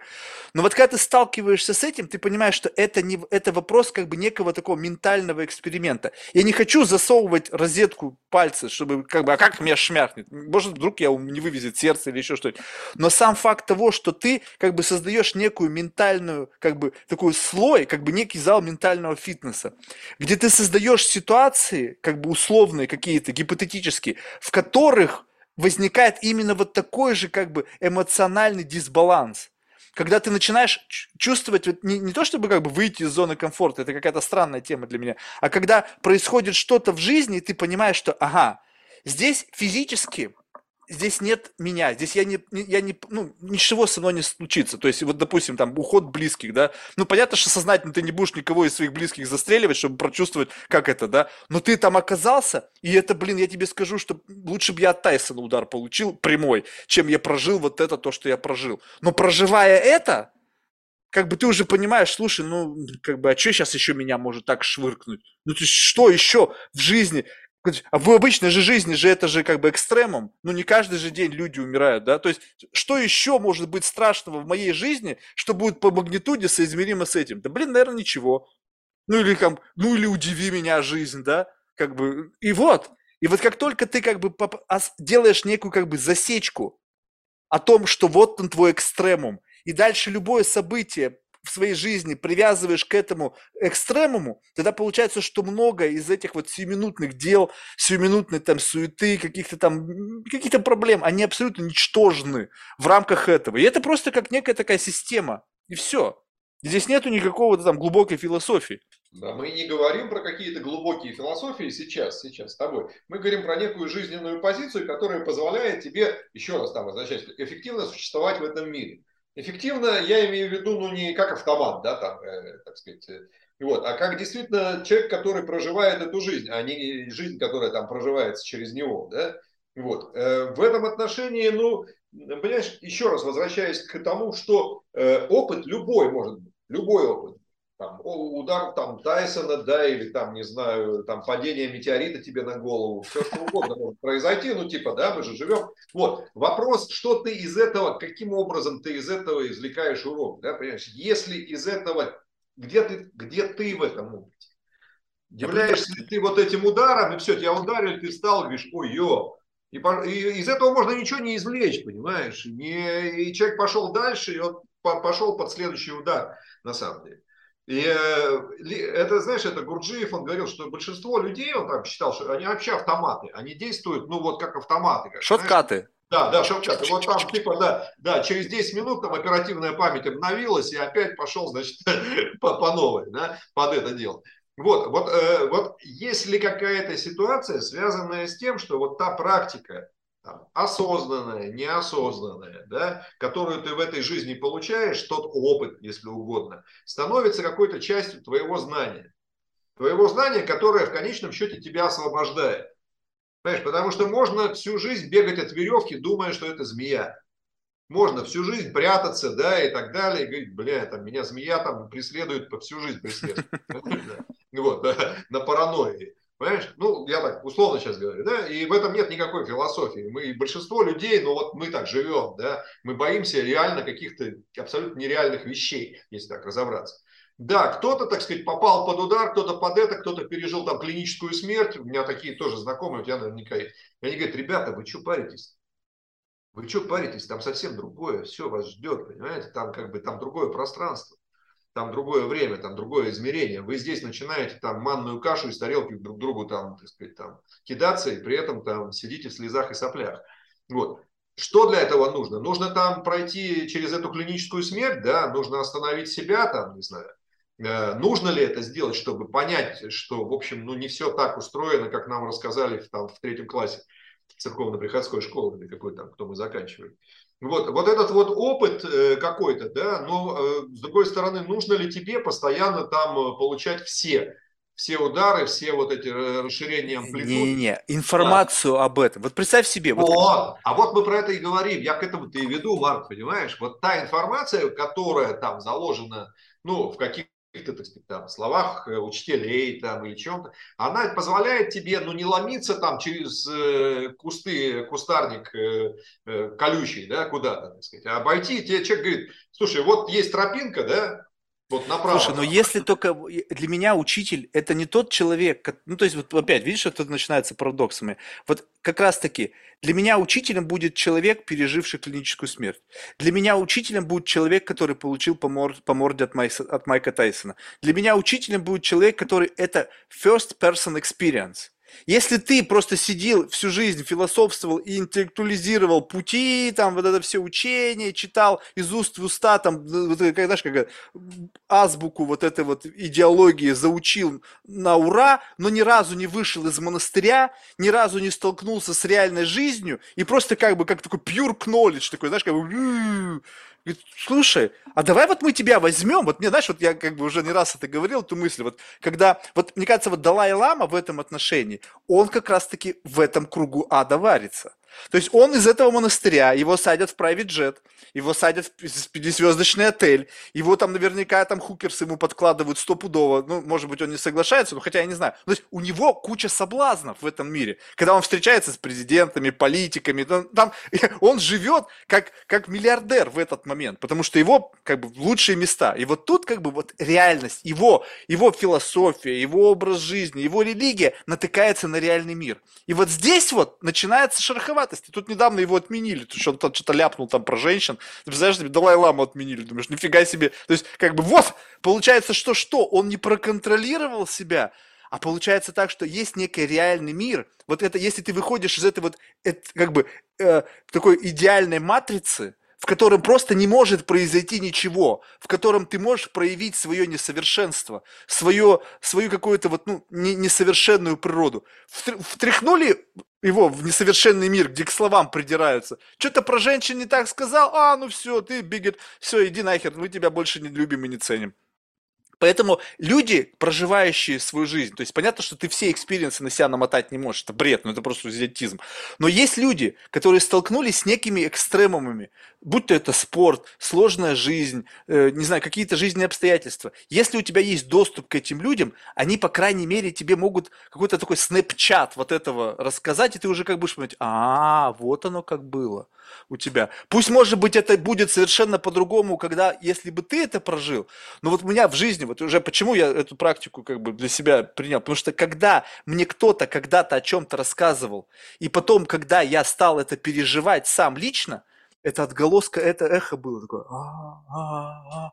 Я думаю, блин, где-то я это уже чувствовал. Слышал, у меня как будто странная такая, знаешь, когда как будто бы ностальгия без путешествия, либо ностальгия без родины. То есть вот как бы вот откуда бы ей взяться, но она есть. И получается, что я как будто бы условно чуть-чуть более готов, чем тот, кто оказался там вообще первый раз. Ну, вот только, только в этом, да. только вот на эту чуть-чуть, на вот эту маленькую разницу. Но эта маленькая разница дает тебе как раз-таки паузу, между чем твой каскад эмоций закроет тебя с головой. То есть ты как, опа, поймал ее и а, держу. Да, да я, я про это же и говорил. Это, Кастанеда называется там квадратный сантиметр шанса. Да, там. Вот тебе этот открылся, этот шанс, понимаешь? Он может там раз открылся и схлопнулся, дальше ты прошел и его не заметил. Он открывается на самом деле у нас там, ну буквально там ежедневно, может быть даже ежечасно. Мы проходим мимо него, кто-то может быть, или там мы где-то когда-то его схватывает, схватывает вот этот зазор, условно говоря, между собой и не собой, да, там, миром и вот э, тем, что мы принимаем за этот мир, да, реальность. Мы, откуда мы знаем, что за реальность, вот, которая вообще нас, так сказать, окружает, да, если там вот так вот разобраться что мы сейчас видим? Да, 80% нашего мозга занимается обработкой вот этого интерфейса, который мы видим. Да? 80, что он там делает, эти нейроны, нейронные связи, да? Он тебе вот эту картинку чайника там или так далее, да, выдает сейчас. Откуда я знаю, что вот там э, картинка на экране, это не просто вот, ну не знаю, пиксель какой-то там, иконка, да, вот у меня что-то, вот там иконочка там, я сейчас могу там раз щелкнуть, и не стало этой иконки, да? Но точно так же, вот, вот э, откуда я понимаю, что все, что нас окружает, не является такими же иконками, которые нам создает наш же мозг. Вот где это знание, понимаешь? Сколько оно стоит? Что ты готов за это заплатить, за это знание? Если у тебя вообще стремление, можно и не, и не париться, можно, в общем, совершенно спокойно жить без этого, там, не знаю, принимать э, э, змею за веревку или веревку за змею, ну и хер с ним, понимаешь, многие и так поступают. Большинство так живет, да, там, включил там сериал, посидел, пивасика попил. Я не осуждаю сейчас, это тоже, ну, нормальный образ жизни. Что там, так сказать, ну, что мы из себя там строим для каких-то, вот. Не, ну, ну я да, люблю включить сериал и пивасика выпить. Да, Че, почему да, нет, да, это да, нормально? Вон я Шантарам сейчас смотрю с удовольствием, да, мне нравится, там, пошел. Да, да э, я к тому, что вопрос, почему тебе лично это надо, почему ты там э, хочешь заглянуть за какой-то край, да, условно говоря, почему ты там, э, не знаю, это же не надо обязательно там с парашюта прыгать или без парашюта там прыгать откуда-то, да, вполне возможно там заглянуть в себя, иногда там такие тоже пространства и бездны, знаешь, внутри себя, и там такой экстремал начинается, когда ты вдруг из тебя начинает какая-нибудь там переть не, у меня-то это все началось прямо вот с, с очень раннего детства. И, ну, то есть мы же о детстве плохо помним. У меня просто такие вспышки, знаешь, шух, шух. Понятно, что память, она играет с нами злую шутку. То есть, возможно, это память, которые, о событиях, которых не были, да, но мне просто хочется верить, что это было.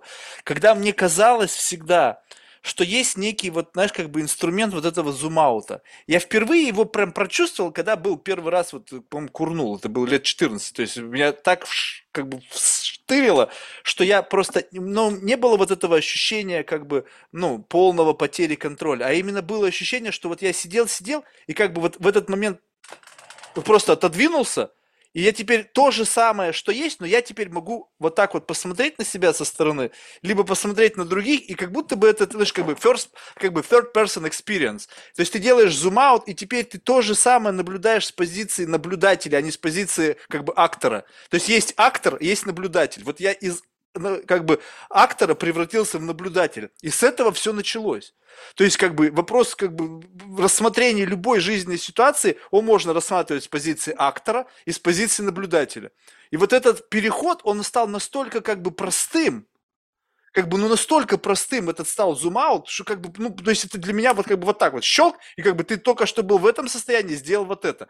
Но вот куда сложнее идти вглубь себя. То есть из себя выйти в позицию третьего наблюдателя. А что, как, как называется состояние, когда ты не наблюдаешь снаружи, а наблюдаешь изнутри? То есть какой-то внутренний наблюдатель уже. То есть есть актор, внешне наблюдатель, внутренний наблюдатель. И вот вглубь себя войти куда сложнее, чем отдалиться от себя. И для того, что... Нет? нет? Ну вот лично мне сложнее. Во-первых, вот то, что ты говорила, очень напомнило, знаешь, э, опять-таки, возвращаясь к Кастанеде, он говорил, что люди на самом деле не являются вот этими вот телами, да, жестко зафиксированными. Мы потоки энергии. Мы потоки энергии, да, которые, так сказать, уходят. И более того, а, эта энергия, она не ограничена там нашим телом и так далее. Да? Это, это, это, так сказать, некие огромные, ну, так сказать, вот пучки, которые зафиксированы в определенной точке сборки, да, вот этой вот. И это точка сборки, которая фиксирует человека и наше понимание себе. Это наш взгляд на мир, это наше осознание себя. И что такое магия с его точки зрения, Дона Пана? Это как раз-таки возможность смещать эту точку сборки. Вот э, простой человек, он ее сместить не может, он всегда видит вот так, как он видит. Но, условно говоря, э, когда там, ты курнул или там что-нибудь еще, у тебя точка сборки сместилась или что-то, не знаю, произошло, резко тебя выкинуло, бывает так, там, ну, не знаю, какое-нибудь событие, да, там, бац, ты, бух, видишь себя там, ну, как. Вот это смещение этой точки, которой остались эти линии, да, она сместилась, вот эта вот точка крепления тебя к миру, соединения. Uh-huh, uh-huh, uh-huh. И вот в этом магия. Он говорил, что маг это тот, кто может эту точку сборки смещать. Ну, кто умеет делать это сознательно, да. Это не тот, кто превращается в волка, условно говоря, да, да, вот он сейчас человек стал волком, да? Mm-hmm. Это тот, кто может сместить точку э, сборки так, что она станет точкой сборки волка. Ну, это, так сказать, я сейчас не хочу в это... Ну, да, да, понятно, да. Но, но, но вопрос второй, да, что, что касается, ну, то есть это возможно. И это действительно мы понимаем, что во многом зависит от того, как ты прикреплен, чем ты какой-то, так сказать, пришпилен к этому миру, да. Если ты берешь и отшпиливаешь себя от этого мира, то возможно все, да, из себя. Вот, попробуй, так сказать, ну, условно говоря, попробуй вот эту точку сборки подвигать, вот как ты говоришь, экстремальные все эти вещи, это же человек пытается как бы себя отсоединить, да, вот он пытается, он чувствует, что есть какая-то еще свобода, степень, что нет вот этой жесткой фиксации, мы не бабочки в гербарии, да, там, mm-hmm. а что-то более живое. Вот. А что касается себя, так э, просто это же, это же элементарный эксперимент, понимаешь, закрой глаза просто, вот закрой глаза, посиди и как бы подыши и пойми, вот там что-то есть, вот, Не, подожди, вот, тут, вот просто видишь, вот как бы вот, вот тут мы начинаем приходить, у меня все эти experience ы, они очень четко рационализированы и интеллектуализированы. Я четко понимаю, где я снаружи, я актор, либо я наблюдатель. Когда ты говоришь, загляни себя, там что-то есть, я стопудово знаю, что я, я там бывал, в этих чертогах разума, смотрел на этих внутренних демонах, сидящих в клетках, там, рвущихся наружу. Но как бы, если смотреть энерг, энергию вот этого, вот представь себе, что вот, ну, сейчас немножечко астрофизики, да, когда вот ракета взлетает, отрывается от Земли, там нужно невероятно преодолеть вот эту силу притяжения Земли. Там она вроде бы не такая значительная по сравнению с Марсом, но все равно для этого нужна огромная, блядь, ракета, там несколько ступеней, гигантское количество топлива, и люди там сидящие вот, ну, испытывают колоссальную перегрузку. Теперь, чтобы от притяжение себя от собственного разума, выпрыгнуть вот за пределы, вот, на, грубо говоря, на эту орбиту, которая позволяет тебе делать этот зум, ну, то есть, как бы сменить точку сборки. Это то же самое, тебе нужно отсоединиться от собственного притяжения. Вот эта энергия, она, допустим, для меня, как бы, она мне под силу теперь. То есть я это чувствую, знаешь как? Я могу это писать. Ты на машине, когда едешь, и вот эти бывают такие... Но когда ты едешь по одной и той же дороге и знаешь, что через пять минут ты видишь вот эту, и ты причем знаешь, какая скорость должна быть, чтобы вот это вот было идеальным. Вот это переход, я вот это его прямо чувствую. Я внутри, я снаружи. Вернее, я актор, я снаружи, э, наблюдатель. Но когда внутрь какую-то вот сила, вот этот ракетоноситель, который меня выносит за пределы, мне нужен как будто бы в два раза больше, чтобы войти вовнутрь. И нужен всегда человек. Почему? Потому что я сам от себя не могу оттолкнуться. Как будто бы, знаешь, мне нужно кого-то испытывать, как бы некая реальность. Оттолкнуться от нее, чтобы впрыгнуть в себя. Я не могу это сделать сам по себе, сидя. Ну, ты просто не пробовал это делать. Просто. Блин, я пробовал все, что можно себе представить. Ну, ну, я ладно. трепил один с друзьями. Ну вот с друзьями я могу впрыгнуть туда вообще элементарно. Просто жмяк, потому что я использую человека как некий как бы что-то, от чего можно оттолкнуться. То есть ты, когда на, извне, ты смотришь, там понятно, референсы все, то есть у тебя есть, а когда ты хочешь внутрь, пойти в себя, то ты должен понять, где это состояние наблюдателя и когда это состояние наблюдателя переходит в состояние внутреннего наблюдателя. Потому что ведь ты не выходишь за границу себя, ты как бы внутрь себя погружаешься. Слушай, ну ты э, сейчас говоришь, что я освоил одну технику, не знаю, я освоил технику прыжка с шестом, да, вот, и мне нужен шест для того, чтобы вот прыгать постоянно, да, типа вот без шеста я не могу. Да. Я тебе могу сказать, что, слушай, ну, есть другие техники там. Я не спорю, поделись тогда как. Ты просто да. сказал закрыть глаза и смотреть себя, я пробовал, не работает. Работает, работает. У тебя, может быть, работает. Значит, ты не так пробовал. Это знаешь, как человек, э, ему говорят там, ты можешь сейчас э, э, палочками там добыть огонь. Он говорит, я пробовал, ни хера не работает. Почему? Ну, потому что я покрутил, но она стала теплой. А где огонь? Ему говорят, ну ты посиди там, не надо. Он говорит, ну я еще покрутил. Но опять-таки, ни хера ваш этот метод не работает. Да, это, это так сказать, работает. Поверь Окей, мне. тогда опиши мне состояние внутреннего наблюдателя. Вот просто если ты там был, значит, ты можешь описать это состояние, когда ты находишься внутри себя. То есть как это можно это состояние описать? Что э, ты чувствуешь, что ты наблюдаешь, где ты вообще находишься? Знаешь, во-первых, эти все состояния, они э, довольно сложно э, описываемы. Э, не потому, что, так сказать, не хватает каких-то там слов или чего-то, а потому что там отсутствует вот это разделение субъектно-объектное. Мы привыкли описывать что-то, да? Я внутрь там заглянув в себя, увидел там полный мрак или каких-то демонов. То есть есть я, есть демоны, которых я вижу. Когда нет субъектности и объектности, вот тут вот мозг наш начинает тормозить. Да, кто чего видит, да, сказать, я видел ясный свет ума, Подожди, это я могу сказать, да, ты скажешь, что, что, что, что, кто я? Нет, ну мы можем я... пойти дальше. Ясный свет ума, что это такое? То вот. есть двигаться дальше. А, что это такое? А я тебе говорю, что это не объект. И более того, там не субъект видел какой-то объект, но там присутствовало нечто, которое можно назвать собой, которое было одновременно вот этим вот светом. Вот внятно ли тебе это? Это внятно, почему? Потому что я неоднократно внятно. слышал это описание. Не, ну да, потому мне что... это невнятно, понимаешь? Это все равно, что, не знаю, описывать, ну извини, там, не знаю, слепому желтый цвет.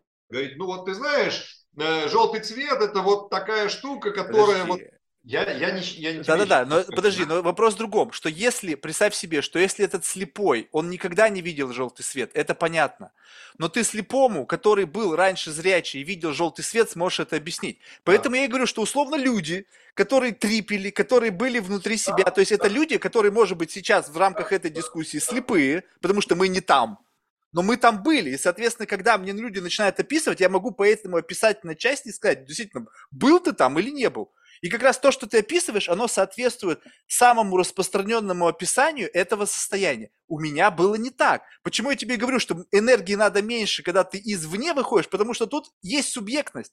Есть описательная часть. Ты наблюдатель, ты описываешь себя, ситуацию людей. И ситуации внутри, когда нету субъектности, ну, ты описать-то можешь, ты же внутри там был. Но вот это описание внутреннего света, в общем, это самый был стандартный сценарий, почему я пошел пробовать всякие там Аласку, DMT. Потому что мне сказали, ну вот ты, это путешествие внутрь себя. И вот когда это был Five Amia DMT, белый шум, и как бы, пш, как бы, так, угу. ничего нет. Что тут делать? И это как бы полностью как бы с поганок сбил, и ты просто как бы бум, отключился, и ты думаешь, а что было-то? Я там ничего не мог делать. Я не мог абсолютно ничем управлять. Я не могу оттуда знания вынести. И что толку от этого пребывания? Поэтому я, понимаешь, как бы вот у меня вот это вот ощущение, когда просто единственное, что ты можешь описать, что это какая-то пьюр сознание, какой-то свет, и ты какой-то, как будто бы часть этого всего, и в то же время тебя нету, это как бы, ну и что дальше-то? Что ты из этого вынес? Из этого путешествия внутрь себя. Просто какое-то невнятное объяснение и чувство, что ты где-то а, был, где а никто куда, не был. А, а зачем тебе куда чего-то выносить, понимаешь? Давай а зачем путешествовать? Ты же едешь в Париж. Для чего? Чтобы побывать в Париже. Нет, нет, нет. Вот, вот, вот это интересная штука, понимаешь? Ты едешь в Париж для чего? Скажи, пожалуйста. Чтобы увидеть Эйфелеву башню, что ли? Нет, я хочу ощутить энергию Парижа. Где ты ее хочешь ощутить? В Париже или в себе? Париж это как катализатор, некий контекст, в котором я прочувствую энергию где, где ты энергию себя. Ну да, да ну, ты получить некую в себе эмоцию, которая вызовет у тебя этот Париж. Да, да, да, да, да, совершенно верно. Но потом я могу рассказать тебе да, об этой эмоции. В конечном, в конечном счете ты едешь не для того, чтобы потрогать там Эйфелеву башню, да? Это счете, может улучшить мой experience, усилить эмоцию. Все равно ты едешь за experience. Так. Ты можешь точно так же, извини меня, там, э, э, не знаю, посмотреть документальный фильм про Париж, и при э, хорошем, так сказать, при этом там каком-нибудь stuff е, да, побывать себя полностью, почувствовать, так сказать, это может быть стать дешевле, чем, так сказать, тащиться куда-то. А эмоцию при этом ты почувствуешь, сука, практически такую же по глубине своей. Может быть такое? Ну, наверное, может. да. Собственно говоря, ты тащишься в Париж именно за этой эмоцией в конечном счете. Если говорить конкретно, то ты тащишься в Париж, чтобы твое тело, твой мозг и так далее внутри тебя что-то почувствовало. Нужен ли для тебя в конечном счете этот Париж как катализатор? Или может Не, ну быть, он, он упростит просто, просто упростит. Он сделает это еще... Достаточно будет чего-то другого, понимаешь? Может быть, ты настолько чувствителен, что тебе там достаточно, не знаю, песня про Париж или там какой-нибудь фильм про Париж, и не надо покупать билеты, маяться там с визами, куда-то тащиться. Может же быть такое. Если ты был в Париже, впитал этот experience, то потом достаточно просто музыки, чтобы ну, там побывать. Хорошо, да, можно, можно сказать так. А есть люди чувствительные, которые никогда в Париже не были, но при этом там при картинках они используют, испытывают такие же эмоции. Понимаешь?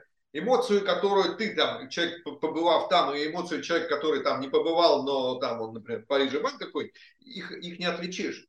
Да, но это они, мы, мы можем их сравнить тогда, когда и тот, и другой эти эмоции пишут. Правильно. То есть вот ты же можешь после поездки или сидя дома перед телевизором, ты можешь мне писать эту эмоцию, это вопрос, состояние. Вопрос и вот это я говорю, что ты с собой вынес. Ты зачем в Париж едешь в конечном счете? За эмоции. За эмоции. Ну. Ну. То есть, я не, эмоция не существует, пока я не могу ее описать. Нет. Что такое эмоция? Это изменение твоего внутреннего состояния, правильно? Ну да. Гру- грубо говоря, как ты говорил, некая там на шкале там лампочки эквалайзеров. Mm-hmm. Да? Да. Где эти эквалайзеры и лампочки находятся? Внутри тебя.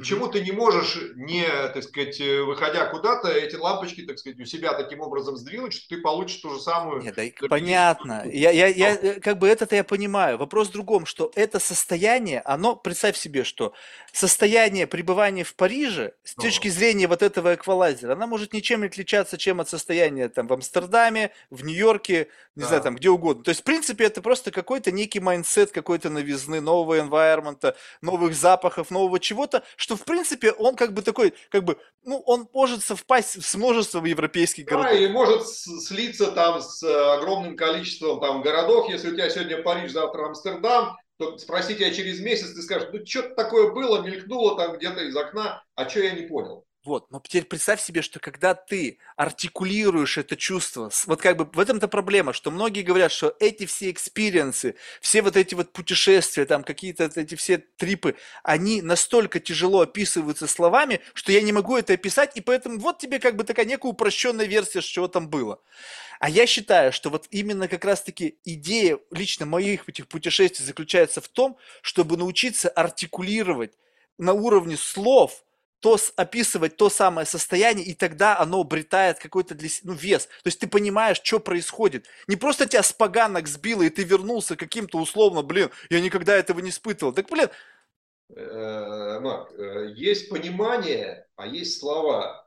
И понимание, оно не всегда выражается в словах. И в большинстве своем понимание это не просто там формальное знание чего-то, да. Зазубри теорему, так сказать, и ты будешь понимать, как устроена там геометрия. Нет, ты ее зазубришь, ты ее не будешь понимать, ты просто будешь вспомнить в своей голове порядок расположения цифр, слов и букв, и будешь их просто повторять но да. ты не будешь понимать. Да. Вот как раз-таки понимание, да. если человек понимает, мне кажется, вот почему у меня вопрос всегда с профессорам.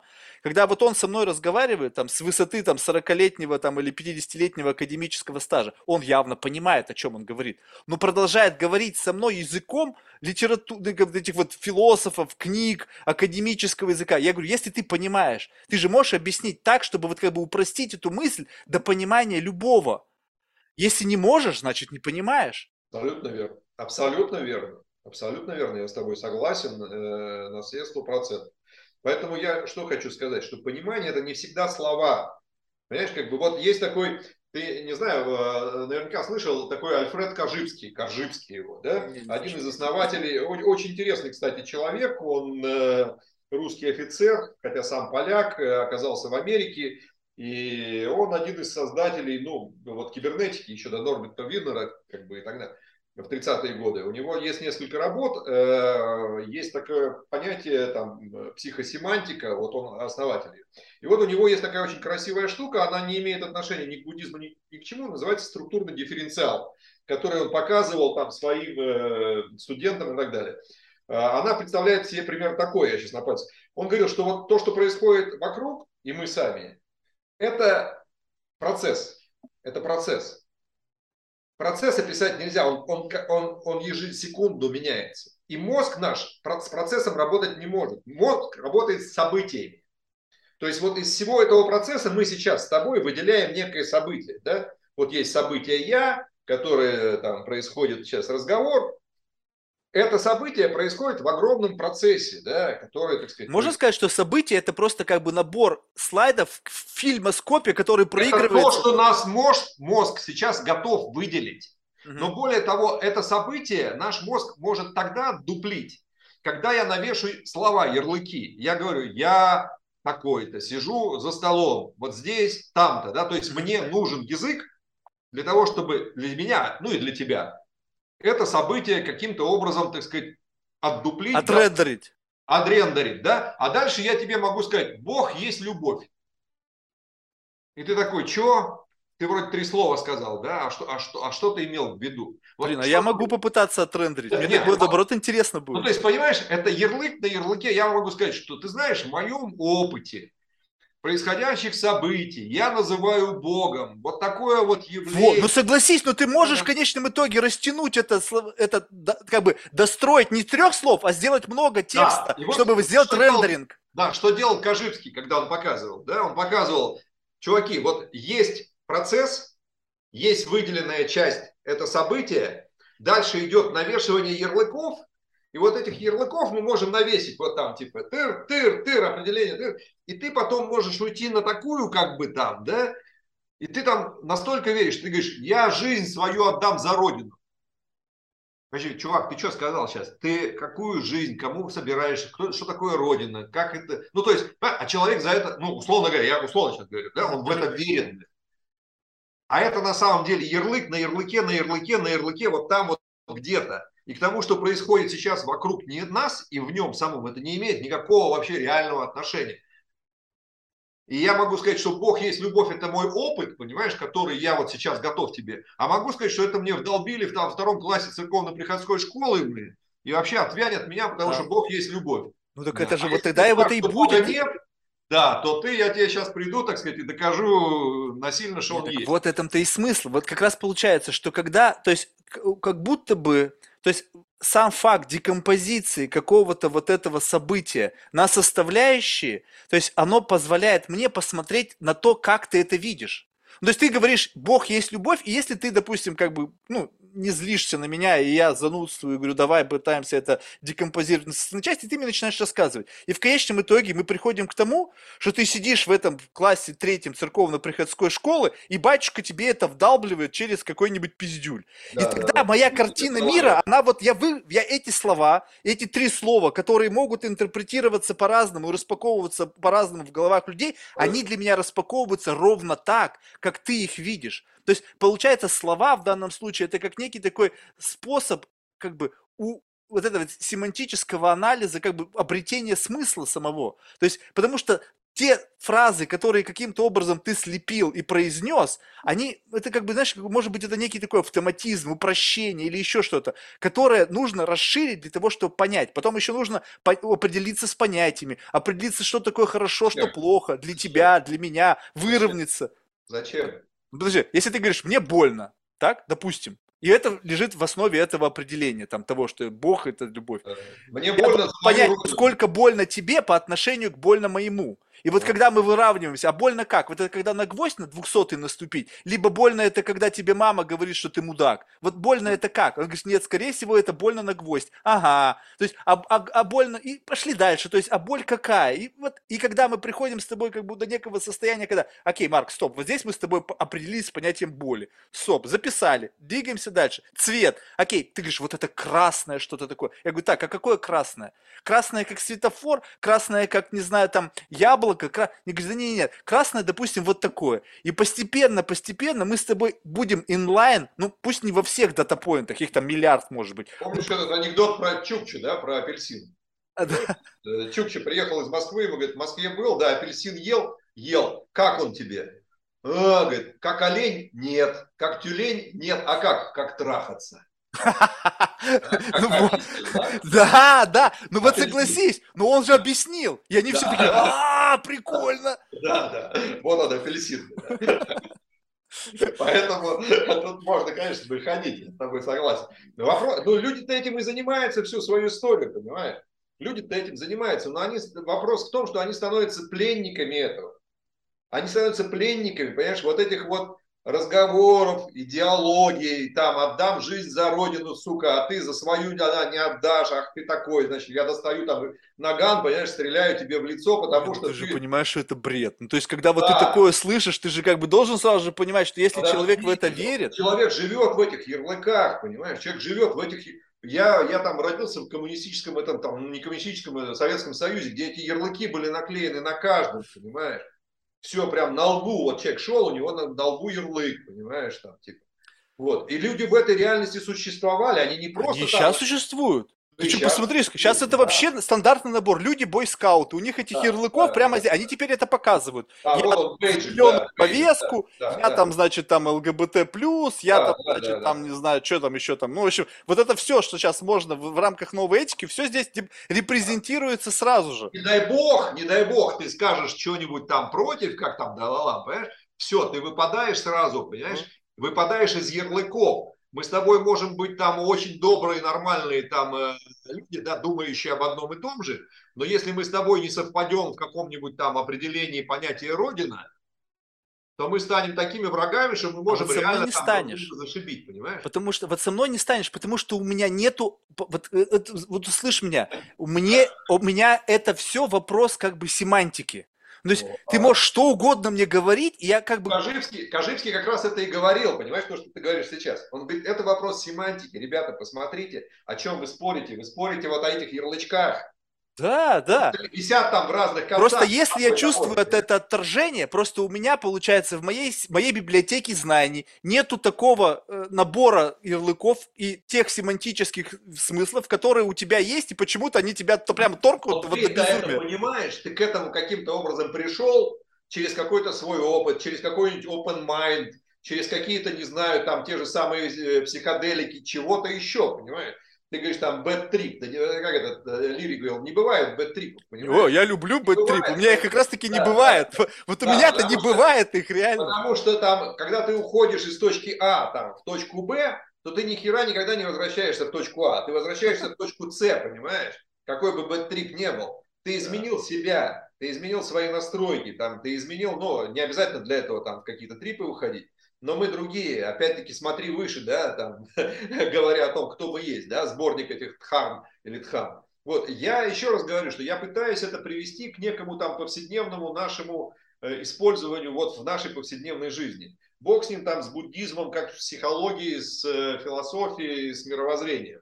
Давай поймем, насколько это может быть э, применимо вот в том обществе, в котором мы сейчас живем насколько вот эти вот вещи, которые позволяют человеку увидеть за словами какие-то смыслы, а за смыслами в конечном счете увидеть людей и увидеть процессы, и понять, что мы на самом деле являемся производными одной функции, понимаешь, одного функционала, там, украинец, ты там, американец, еврей, русский и так далее, да? Вот это тоже ярлыки, которые, так сказать, навешивают умело, там, э, действуя на этом, так сказать, еще ярлыки, и пошло-поехало сколько вот этого надо говна, извини, из себя вы, вымести, вытравить, для того, чтобы просто сесть там на берегу океана, увидеть закат, посмотреть на тебя, который ты сидишь рядом, да, и сказать, зашибись. И, и никак, не, не нужно слов, не нужно описывать Подожди, это. так вот это вот тупиковый да? ведь. Как раз то, что ты говоришь, требует от тебя вот этого, вот этого как бы кубического сантиметра, вот этого зазора.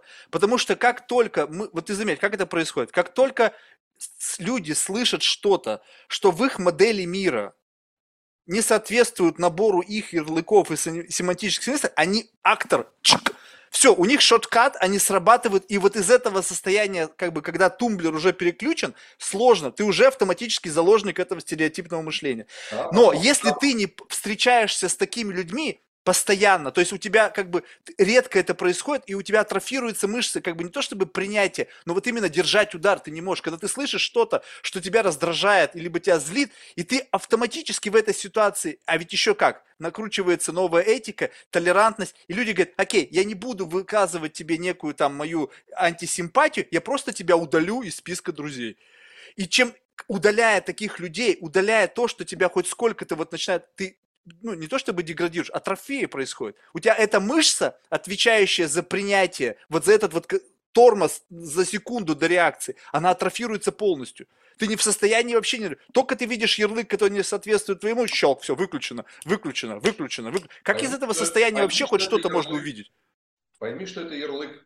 Вот э, в этом другого рецепта нет. А, не, ну я-то знаю. Вопрос в другом. Да, ты посмотри, другого люди не могут по-другому. Да, мы зачастую, там, там человек может 40 лет сидеть в пещере, выйдет там на улицу, ему кто-то наступает на ногу, он начинает там душить этого человека. Понимаешь, это как бы... Что-то, не вопрос не в том, сколько лет ты сидел в пещере или каких-то там э, высот достиг в искусстве медитации. Вопрос, чему мы научились в конечном счете этой жизни. Да? Вот. Вопрос в том, в том что, что является вот этим вот опытом. Да? Вопрос в том, что опыт это то, что там э, нельзя совать пальцы в розетку, это тоже опыт.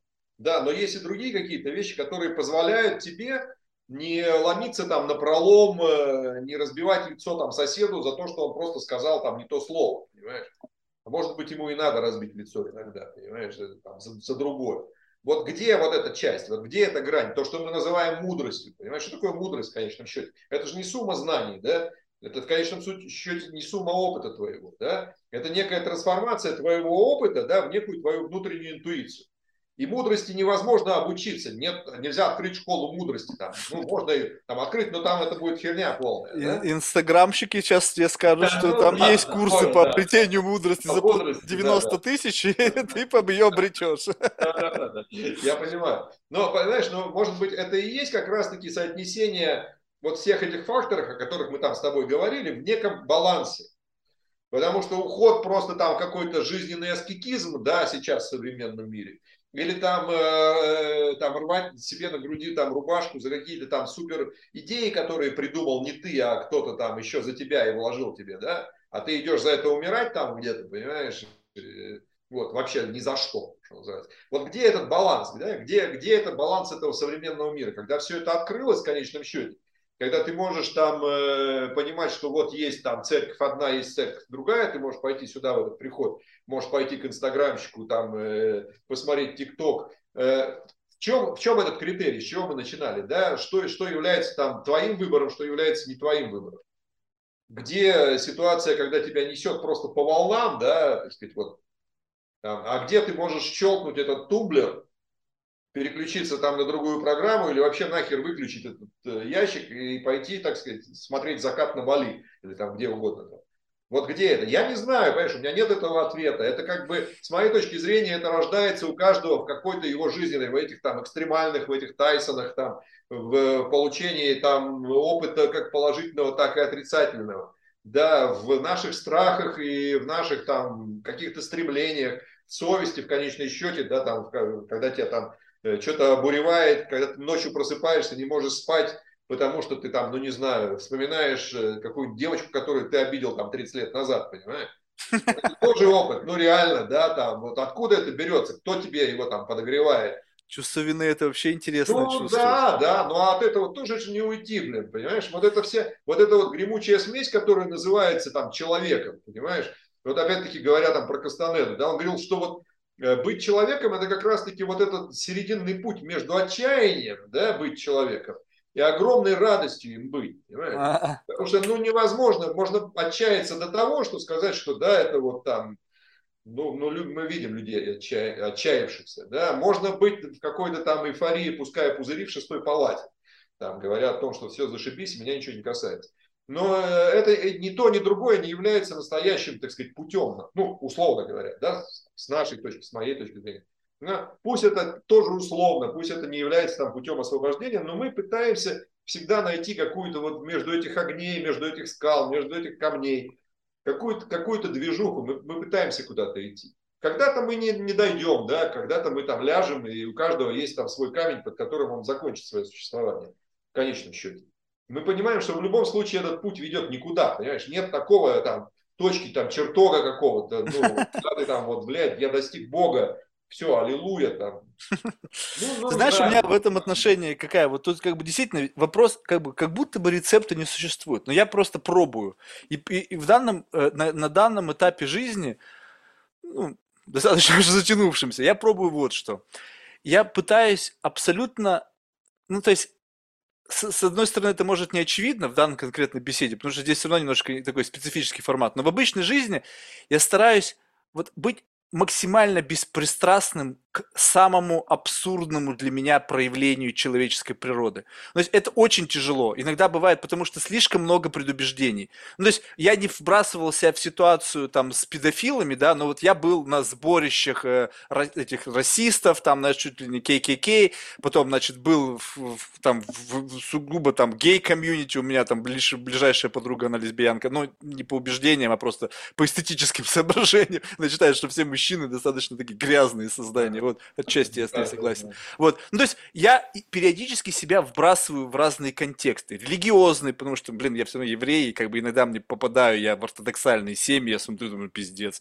То есть, как бы, как вообще жить так можно? Ну, то есть, но в этом отношении у меня есть вот это вот мое внутреннее, вот это вот пролеченное там жизнью, предубеждениями, и вот это вот как раз вот то, что сейчас прозвучало, пиздец, да. Но я этот пиздец беру и как бы вот держу как только могу и говорю, окей. Он, он, это, он не может бесконечно быть, вот этот пиздец, он как бы ослабевает. И когда он ослабевает, ты говоришь, фу, все, вроде как отпустила, вот отпустила, вот, вот, а теперь пришел. я готов тебя послушать. Вот это вот как бы, дай вот эту силу, чуть-чуть сдержи вот этот вот порыв обломать все. И, и как выясняется, самые радикальные люди, вот прямо вот были прямо радикалы. Я хочу одного из них затащить на подкаст, чтобы продемонстрировать это, что неважно, насколько вы не согласны, потому что если ты начнешь с ним рубиться, все пойдет к чертям собачьим. Но дай, и как правило, полтора часа. У человека весь его радикализм, он, он не больше полтора часа. Потом ты увидишь обычного человека. То есть все эти заготовки, все вот эти вот э, какие-то там клише, вот эта вся вот херня, потому что, как правило, это не его все. Это все не как бы, ну, убеждения, это все какие-то подключения к каким-то системам ценностей, к той самой семантической какой-то модели, да, и все. Но как только эти заготовки заканчиваются, ты говоришь, слушай, ну, теперь готов поговорить? И вот тут начинается как раз-таки очень интересная вещь, потому что многие люди просто не в состоянии дойти до этой точки, они разбегаются, потому что сопротивление поначалу настолько серьезное, что, как правило, до этой точки, когда заготовки проговорены, никто не доходит. Ну, потому что, блин, ну, потому что, ну что, ну что я буду с этим разговаривать, ну мудак. И все, и стоп на этом, и как бы до свидания. Преодолеваешь этот барьер, и за этим барьером открывается тебе ну, какая-то почва для беседы, для конструктивных какого-то обсуждения. Слушай, ну ты понимаешь, что как бы вот здесь немножечко как бы перебор. Он говорит, слушай, ну, как бы, да, я знаю. И вот это, понимаешь, вот это вот чувство уникальное, когда можно не с позиции спора это обсуждать, а когда вот уже огонь погас немножечко, когда вот это состояние, ну это пиздец, оно до самого минимума опустилось, и ты понимаешь, окей. И вот чем больше ты сталкиваешься с таким вот состоянием отторжения, и преодолеваешь его. Вот то есть как бы «А, думаешь, ну как же тяжело держать, твою же мать. И вот я не знаю, я люблю себя в это состояние просто, потому что это обретение контроля. Если человек перед тобой сидит классный, любвеобильный, вежливый, ну что там, какое сопротивление, да ты просто никакого сопротивления, ну, ну что там сопротивляться, чему? А вот попробуй какому-нибудь мудака вытерпеть два часа. Вот или меня два часа вытерпеть. Ну, то есть, как бы, ну, я бываю, чувствую иногда очень токсичным. И я понимаю, насколько это тяжело. Людям бывает так вот в больших дозах меня вытерпевать. Ну, а как иначе? Если ты хочешь окружить себя покемонами какими-то классными, ну, блин, а если хулиган вдруг поведется? Ты что, ты все, не в адеквате, ты не в состоянии его выдержать. И вот отсюда эта культура отмены, вот это топливо, которое позволяет чуть-чуть что-то прозвучало, с чем я не согласен, нахер. Чуть-чуть прозвучал, не согласен, нахер. И это все двигается в сторону какого-то невероятного экстремума. А люди с этой стороны, которые как бы являются некими вот social justice warriors, они думают, а что бы еще придумать? Как бы мне, блядь, еще простого человека ебануть, вот чем-нибудь бы, что бы придумать? Ага, Теперь мы сделаем так, что можно 50 или 150 гендеров. И вот ты должен теперь между этими гендерами скакать, там, не дай бог, там, блин, не ошибиться в прононс, там, как-то. Вашу мать, идите вы в жопу со своей этой всей херней. И вот оно опять, идите вы в жопу. И вот как бы э, тормози эту штуку и послушай. Пусть это твое я, вот это идите вы в жопу живет, ну дай рассказать этому человеку про его гендеры. И у меня было пару раз вот таких бесед, когда люди, они просто не понимают вообще, о чем они говорят. У них там три предложения, и они их на фидбэк-клуб одно и то же. Как бы, я говорю, ну да, а еще-то как бы ты можешь чуть глубже идеологию вот этого своей мысли в голове объяснить. Три предложения, ну 15 предложений, зациклированных и смазанных э, защитными функциями, и сказать, да что-то я же тебе все объяснил. Все. А больше ничего нет. Ты думаешь, что серьезно? И это все, на чем зиждется вообще твое мироощущение, твоя позиция жизненная. 15 предложений, которые явно не твои, ты где-то прочитал в интернете. Вот это твоя идеология? А, она вообще, она, она корнями-то в тебя вообще уходит, либо это какая-то гидропоника, там, ты, не знаю, в какой-то жидкости там что-то варится, она вообще с тобой какой-то атачмент имеет, либо ты просто пришел, говоришь, а, я возьму вот это, и себе его притащил, почему, даже сам не понимаешь. И вот это любопытно, но это надо чуть-чуть потерпеть вот чуть-чуть преодолеть вот это вот желание, как бы, но это тренировка, и это как в тренажерный зал ходить. Ты пришел первый раз, там, положил себе, не знаю, там, сколько там на штангу, не знаю, там, полтишок.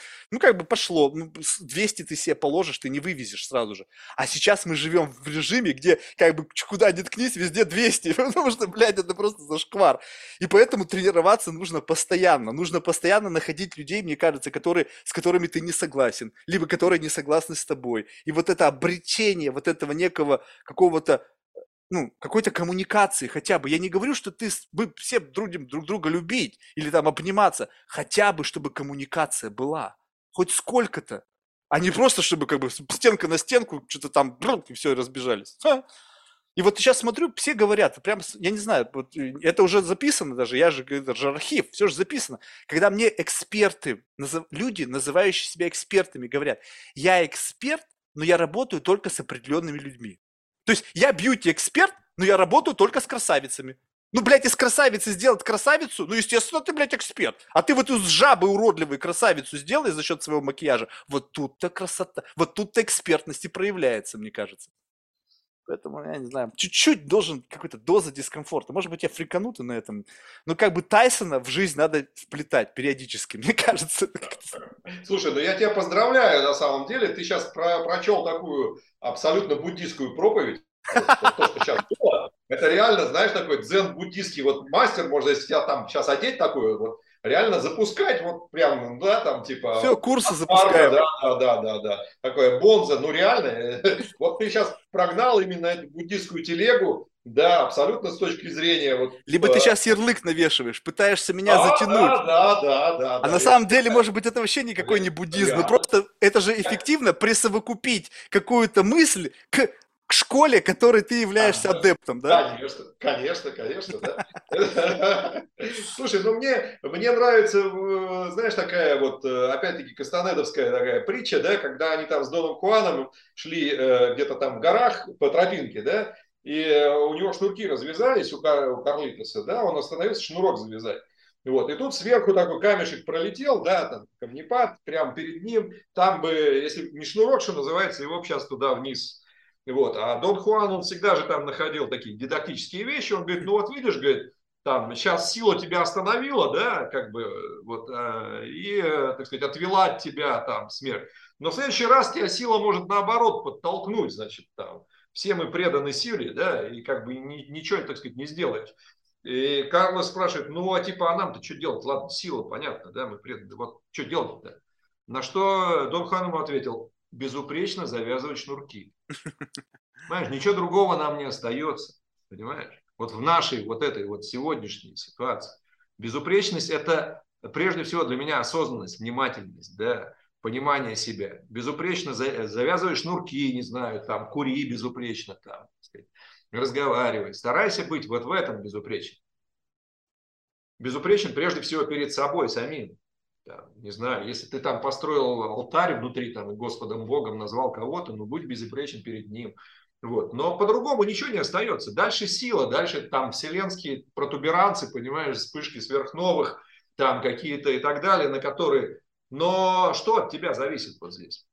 Завязать шнурки, да, там, не знаю, улыбнуться, там, поговорить с человеком, там, хлопнуть по плечу, там, приятеля не пройти мимо там чего-то. Ну, вот она, эта безупречность для тебя в твоей жизни, в твоем вот этом вот там, мире цепи событий, да, а там дальше куда оно все там вывезет тебя, да, к каким-то там высотам или к низотам там, или к чему-то. Все мы умрем, так или иначе, все мы как бы отправимся куда-то, там, не знаю, в страну большой охоты, кто-то верит, а кто-то считает, что там Гурием и прочее. Кто-то в Волхалу отправится. Да, уже, уже, знаешь, осталось, я не знаю, в моем случае не так долго, так что поглядим, увидим.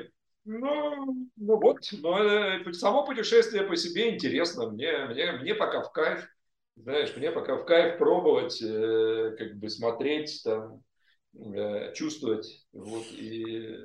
Да-да-да, я, я с тобой полностью согласен. Да, то, да, единственное только знаешь, что, что это путешествие, это как бы у тебя, вот как бы мы все отправились в этот путь, и нам как будто бы всем раздали одинаковые рюкзаки. Ну, то есть в детстве мама тебе что-то туда с бабушкой сложила, и ты с этим рюкзаком идешь, и там типа тулы на каждый случай жизни. Там компас, спички, что-то там, какой-то примус, что там, какой еще херню, я не знаю, что там из туризма еще есть. Нож там какой-нибудь охотничий специальный.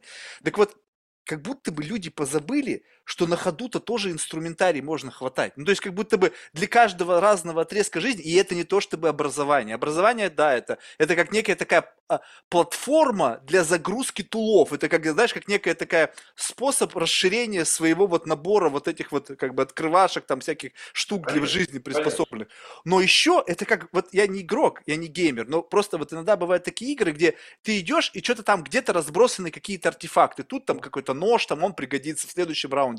И на самом деле, если ты по жизни идешь широко открытыми глазами, то они так и лежат, эти штуки. Ты просто их не берешь и думаешь, о, вот это что за штука? А можно ее с собой взять? И этот рюкзак, на самом деле, это как вот в Гарри Поттере, там у нее сумочка была, там невид... Э, заклятие невидимого расширения. Туда можно сбрасывать до бесконечности, и рюкзак от этого тяжелее не становится. Он просто какой-то безмерный. И вот эти все вот способы коммуникации, способы проживания жизни, это как раз-таки из этого ты выхватываешь какой-то тул, который впоследствии тебе в жизни обязательно поможет. Один раз ты с кем-то побеседовал, кто тебе неприятен, тебе никто не заставляет с ним дружить, но просто ты преодолел это себя. И даже тут можно быть эгоистичным в какой-то мере. Не то, чтобы ты лучше стал, лучшей версией себя. Просто теперь у тебя появилось вот это чувство вот этого некого резилиенса. Ты зафиксировал эту позицию, теперь качай ее.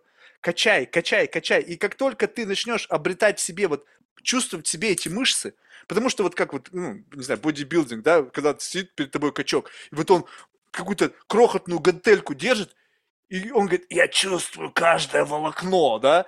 А ты вроде бы стоишь с этой гантелькой, говорит, ты что, блядь, чувак, ты, может, что потяжелее возьмешь? Я вот ни хрена не чувствую. Он говорит, ты прочувствуй.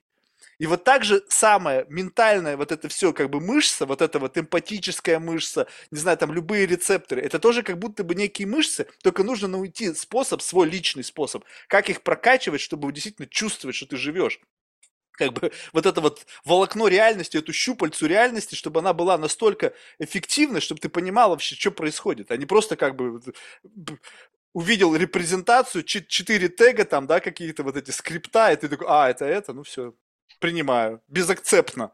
Принимаю безакцептно все. Ты знаешь, я своему сыну э, объяснял э, философский смысл игры в дурака. Как Я говорю, понимаешь, как бы э, вот э, каждому игроку раздается набор карт, шести карт. Кому-то пришли козыря сначала, да, там, э, он родился в семье, ну не знаю, там, дипломатического работника, да, в центре, и у человека вот они там, с рождения, бац, раздали все козыри, да, кому-то пришли там, извини, одни там шестерки и без козырка, да, ему там приходится. И смысл игры ну, как бы по игре, да, в том, что ты освобождаешься от каких-то своих ненужных, да, так сказать, слабых сторон, слабых карт, да, и берешь, накапливаешь э, как бы сильные, да, там, козыри, тузы накапливаешь. И вроде бы в игре, но ты пойми, я говорю, что выигрывает не тот, кто набрал все козыря, а выигрывает тот, кто первым от карт освободился. Кто первым обрел свободу, вот тот выиграл. Ты можешь сидеть, в конце концов, со своими козырями, в конце, понимаешь, и быть дураком абсолютно. Вот в этом смысл жизненный, понимаешь? Не в том, чтобы набрать такого опыта, что ты, блин, вообще, как говорится, раздулся до вселенских масштабов, и это пробовал там, и это, и всего, и всего. И куда ты дальше придешь? Вопрос в конечном счете от этого опыта как бы освободиться и почувствовать, что ты не есть он, что ты свободен, и вот ты вышел из этого, ты выиграл эту игру в дурака, понимаешь? Да, понимаешь, это как вот именно избавиться, но ты избавляешься от того, что у тебя есть. Нельзя избавиться от опыта, которого у тебя нету. То есть как будто бы вот именно факт... В дороге, того... да, да, в дороге ты набираешь этот опыт, он тебе дается, понимаешь, ты в этой колоде, так сказать, э, ищешь какие-то там... Да, То вот... есть ты вытягиваешь из карты да. что-то, и потом думаешь, да. что мы с этим опытом сделать? Вот, Мне вот. от него нужно срочно избавиться, либо я да. избавлюсь на нем позже. Да. Но вот это, это как ты сказал, что из этого трипа условного ты возвращаешься в точку С или там Г или там Д, неважно, точку G. В общем, кто куда возвращается, да? Вот. Но, но именно вот этот момент, что ты должен как будто бы постоянно себя вбрасывать в этой жизни. То есть у кого-то жизнь, она и так набита событиями. А вот представь себе, вот когда люди живут, и у них как бы вот ну ничего такого не происходит, все в елочку. Ну, слово ты должен, опять-таки, да, это, знаешь, ну, там, прохожу на середину. Это... Не, ну, ну, но ну, ты в тренажерный зал ведь как бы тоже не должен, но ты туда ходишь, чувствуешь немножечко насилие над собой, есть там. Э, если тебе это насилие нравится, вот это, знаешь, это ситуация с бегуном. Вот я там занимаюсь, там, занимался бегом, да, вот ты бежишь, иногда ты приходишь домой, как бы ты весь затраханный, какой бег. Ты делаешь над собой усилия, одеваешь эти кроссовки, на улице может идти дождь, темно, вообще погано, и на душе, и ты делаешь... Потом ты начинаешь бежать, и на каком-то там километре вдруг включается, сука, такое. Вот, вот, да? вот. Но да, заставил который... поначалу-то заставить придется да, немножечко. Да, да. Вот это что, понимаешь? Чем ты себя заставляешь? Вот откуда берется эта воля, понимаешь? Откуда она берется? С точки зрения э, там, э, внутренней какой-то энергии, ну, не знаю, где, где то, что поднимает нас э, и гонит вперед что-то делать в конечном счете. Не знаю, я не знаю. Я могу сказать, это там карма, это там, не знаю, судьба, это тыры-пыры. И я сейчас хочу просто сказать другое, что вот ну, опять-таки, там, знаешь, это такой из современных прохожу на середину, когда все сидят в самолете, вдруг Хаджа встает, там, берет свои вещи и идет к выходу самолете, который летит, ему там стюардесса говорит, там, уважаемый, сядьте на место, самолет как бы, ну, летит, и мы, он говорит, вы не понимаете, мне быстрее всех надо, там, у меня там, меня ждут, да, эти там сидят, а мне надо к выходу и так далее. Вот мы зачастую, понимаешь, вот этими какими-то своими ты должен, да, мы берем в самолете, который так или иначе летит, и все равно прилетит, да, мы начинаем с этими вещами бегать по салону и как бы еще что-то там говорить, мне быстрее куда-то. Долетим долетим, расслабьтесь. В конечном счете, все будет так, как будет. Все случится, да, пытаться устранить там себе какие-то загрязнения, может быть, и там и прикольно, но в конечном счете ты такой, какой есть. И Нет, понятно, главное, но, но это просто прикольно. принять, принять при этом, понимаешь, если тебе не хочется сегодня идти бегать, а если ты себя поднял и, сука, вот просто из своего вот этого жесткого бросил тебя на амбразуру, это тоже не есть гуд, понимаешь? Ты сделал насилие над собой, ты себя сам втоптал в какую-то вот эту, вот это.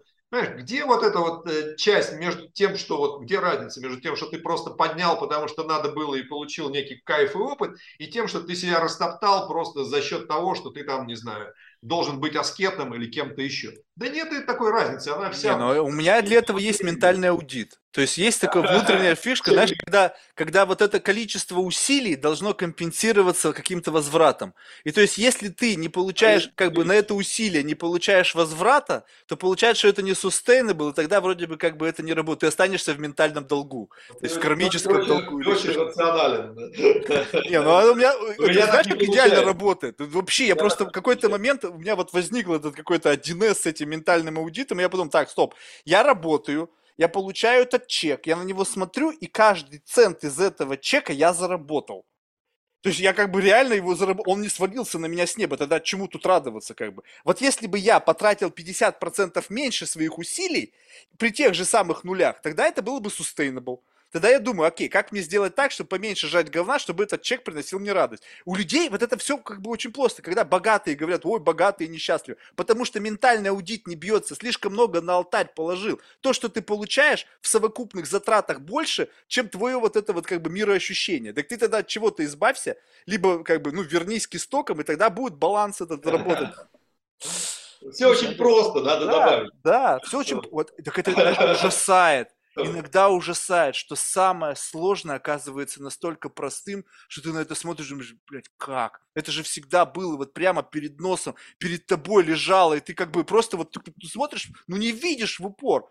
И вот из всей этой сложности, вот такой какой-то проходит путем невероятного осмысления и понимания, эта простота, она как будто в какой-то момент вот так вот ну, появляется перед тобой, думаешь, твою же мать. Ну, как же так? Я... Павла, знаешь, да, Господи, благодарю Тебя за то, что Ты сделал нужное простым, а сложное ненужным. Точно. Это да. Вот поэтому то, что тебе нужно, да, как ты говоришь, оно просто, да. А то, что сложно, извини, а нужно оно тебе в конечном счете в твоей конкретной жизни. Ну так, мозги поразмять, да, там. Да, ну вот это, видишь, это как... Это интересно. Это просто как, как хобби. Да. То есть можно, в принципе, жить и как бы эту штуку, вот этот вот зов, мы же с чего начали, что есть некое любопытство. В да. моем случае это любопытство почему-то в этот вектор бьет. Кому-то любопытно покорять там Олимпы, не знаю, Уолл-стрит, кому-то там шоу-бизнеса. У них любоп... вектор любопытства, как и сказал, вот это русло, которое вот плотину когда прорвало, и поэтому, по, по этому руслу твоему очень специфическому пошла, поплыла лодочка. Вот моя лодочка поплыла вот по этому какой-то mindfucking. То есть я не могу, мне нужно что-то усложнить, потом рационализировать, потом кайфануть от того, что от, я... От этого освободиться и... Да? да, да, да. Вот так вот. Да. Слушай, Олег, ну спасибо большое, было да, тебе спасибо, интересно. очень интересно. Да. А, слушай, в завершении мы всех наших гостей просим рекомендовать кого-нибудь в качестве потенциального гостя из числа людей, которых ты считаешь интересными лично для себя. Ну, ты знаешь, э, я не знаю, был, я не, не видел всех. Э, вот у меня есть человек, за которым я сейчас очень с большим интересом слежу. Он э, проживает в Таиланде в настоящий момент. Его зовут Виктор Ширяев. Я не знаю, слышал ты про него, нет? Ну, что-то, по-моему, да. Э, он довольно-таки, э, ну, с моей точки зрения, молодой человек, то есть ему там 30 с небольшим. Э, вот он по специальности китаист, китаевед, закончил он Петербургский университет. Но он такой вот, для меня он такой буддист нового поколения. То есть это абсолютно человек не в конфессиональной среде загрязший, да, а человек, который смог с точки зрения своего интеллекта и своего... А, был, был, я вспомнил его. Виктор был, да? Да. Ширяев. Ну, отлично. Вот как бы, вот кто мне, так сказать, пришел в голову, кого бы я мог рекомендовать из тех, кто сейчас, э, ну, не знаю, а вот, э, вот, вот, вот, э, а кого бы было тебе, наверное, интересно, да? А, ты знаешь, что этот вопрос, как бы, знаешь, удиви. То есть ни, никого бы мне было интересно. Потому что вопрос это лично к тебе. Потому а что... Женя, Женя Маршинский у тебя был, нет? Нет, такого не было. Э, э, Женя Маршевский, такой московский даос, э, хозяин вот этого клуба «Белые облака», который на Покровке, это его вот, человек со своим... Мы, мы с ним, кстати, очень всегда спорим, потому что у нас все разные, так сказать, всякого рода мнения на всякие вещи. Э, вот. Но Маршинский, например, мне был бы интересен, он, он, он, он интересен как таковой, как собеседник. Вот. Э, может быть, кого-то из наших ученых, э, носов копченых, но вот я не знаю, надо подумать, кто бы все-таки был open mind, знаешь. Ну, ты знаешь, я же как бы ну, ну, такой, как этот, как хамелеон. Я, я, я потихонечку сначала мигрирую, а потом все равно буду втягивать в свое болото. Ну, попробуй, попробуй Маршинского посмотреть. Ну, правда, он, так сказать, не, не очень там публичен в своем там, пространстве, но, тем не менее. А Макс Голубь, нет? С Голубем ты не общался? Он тоже, кстати, интересный очень персонаж. Да. Есть такой Михаил Юрьевич Кожевников, Миша Кожевников, я с ним вчера вот встречался. Он у нас президент издательства «Просвещение», большой человек, почти олигарх, но при этом очень интересен сам по себе. Вот, наверное, так, на вскид, что называется, кого-то, что-то у нас из девушек никого я тебе не, не сказал. Надо какой-то, наверное, гендерный принцип Три к одному.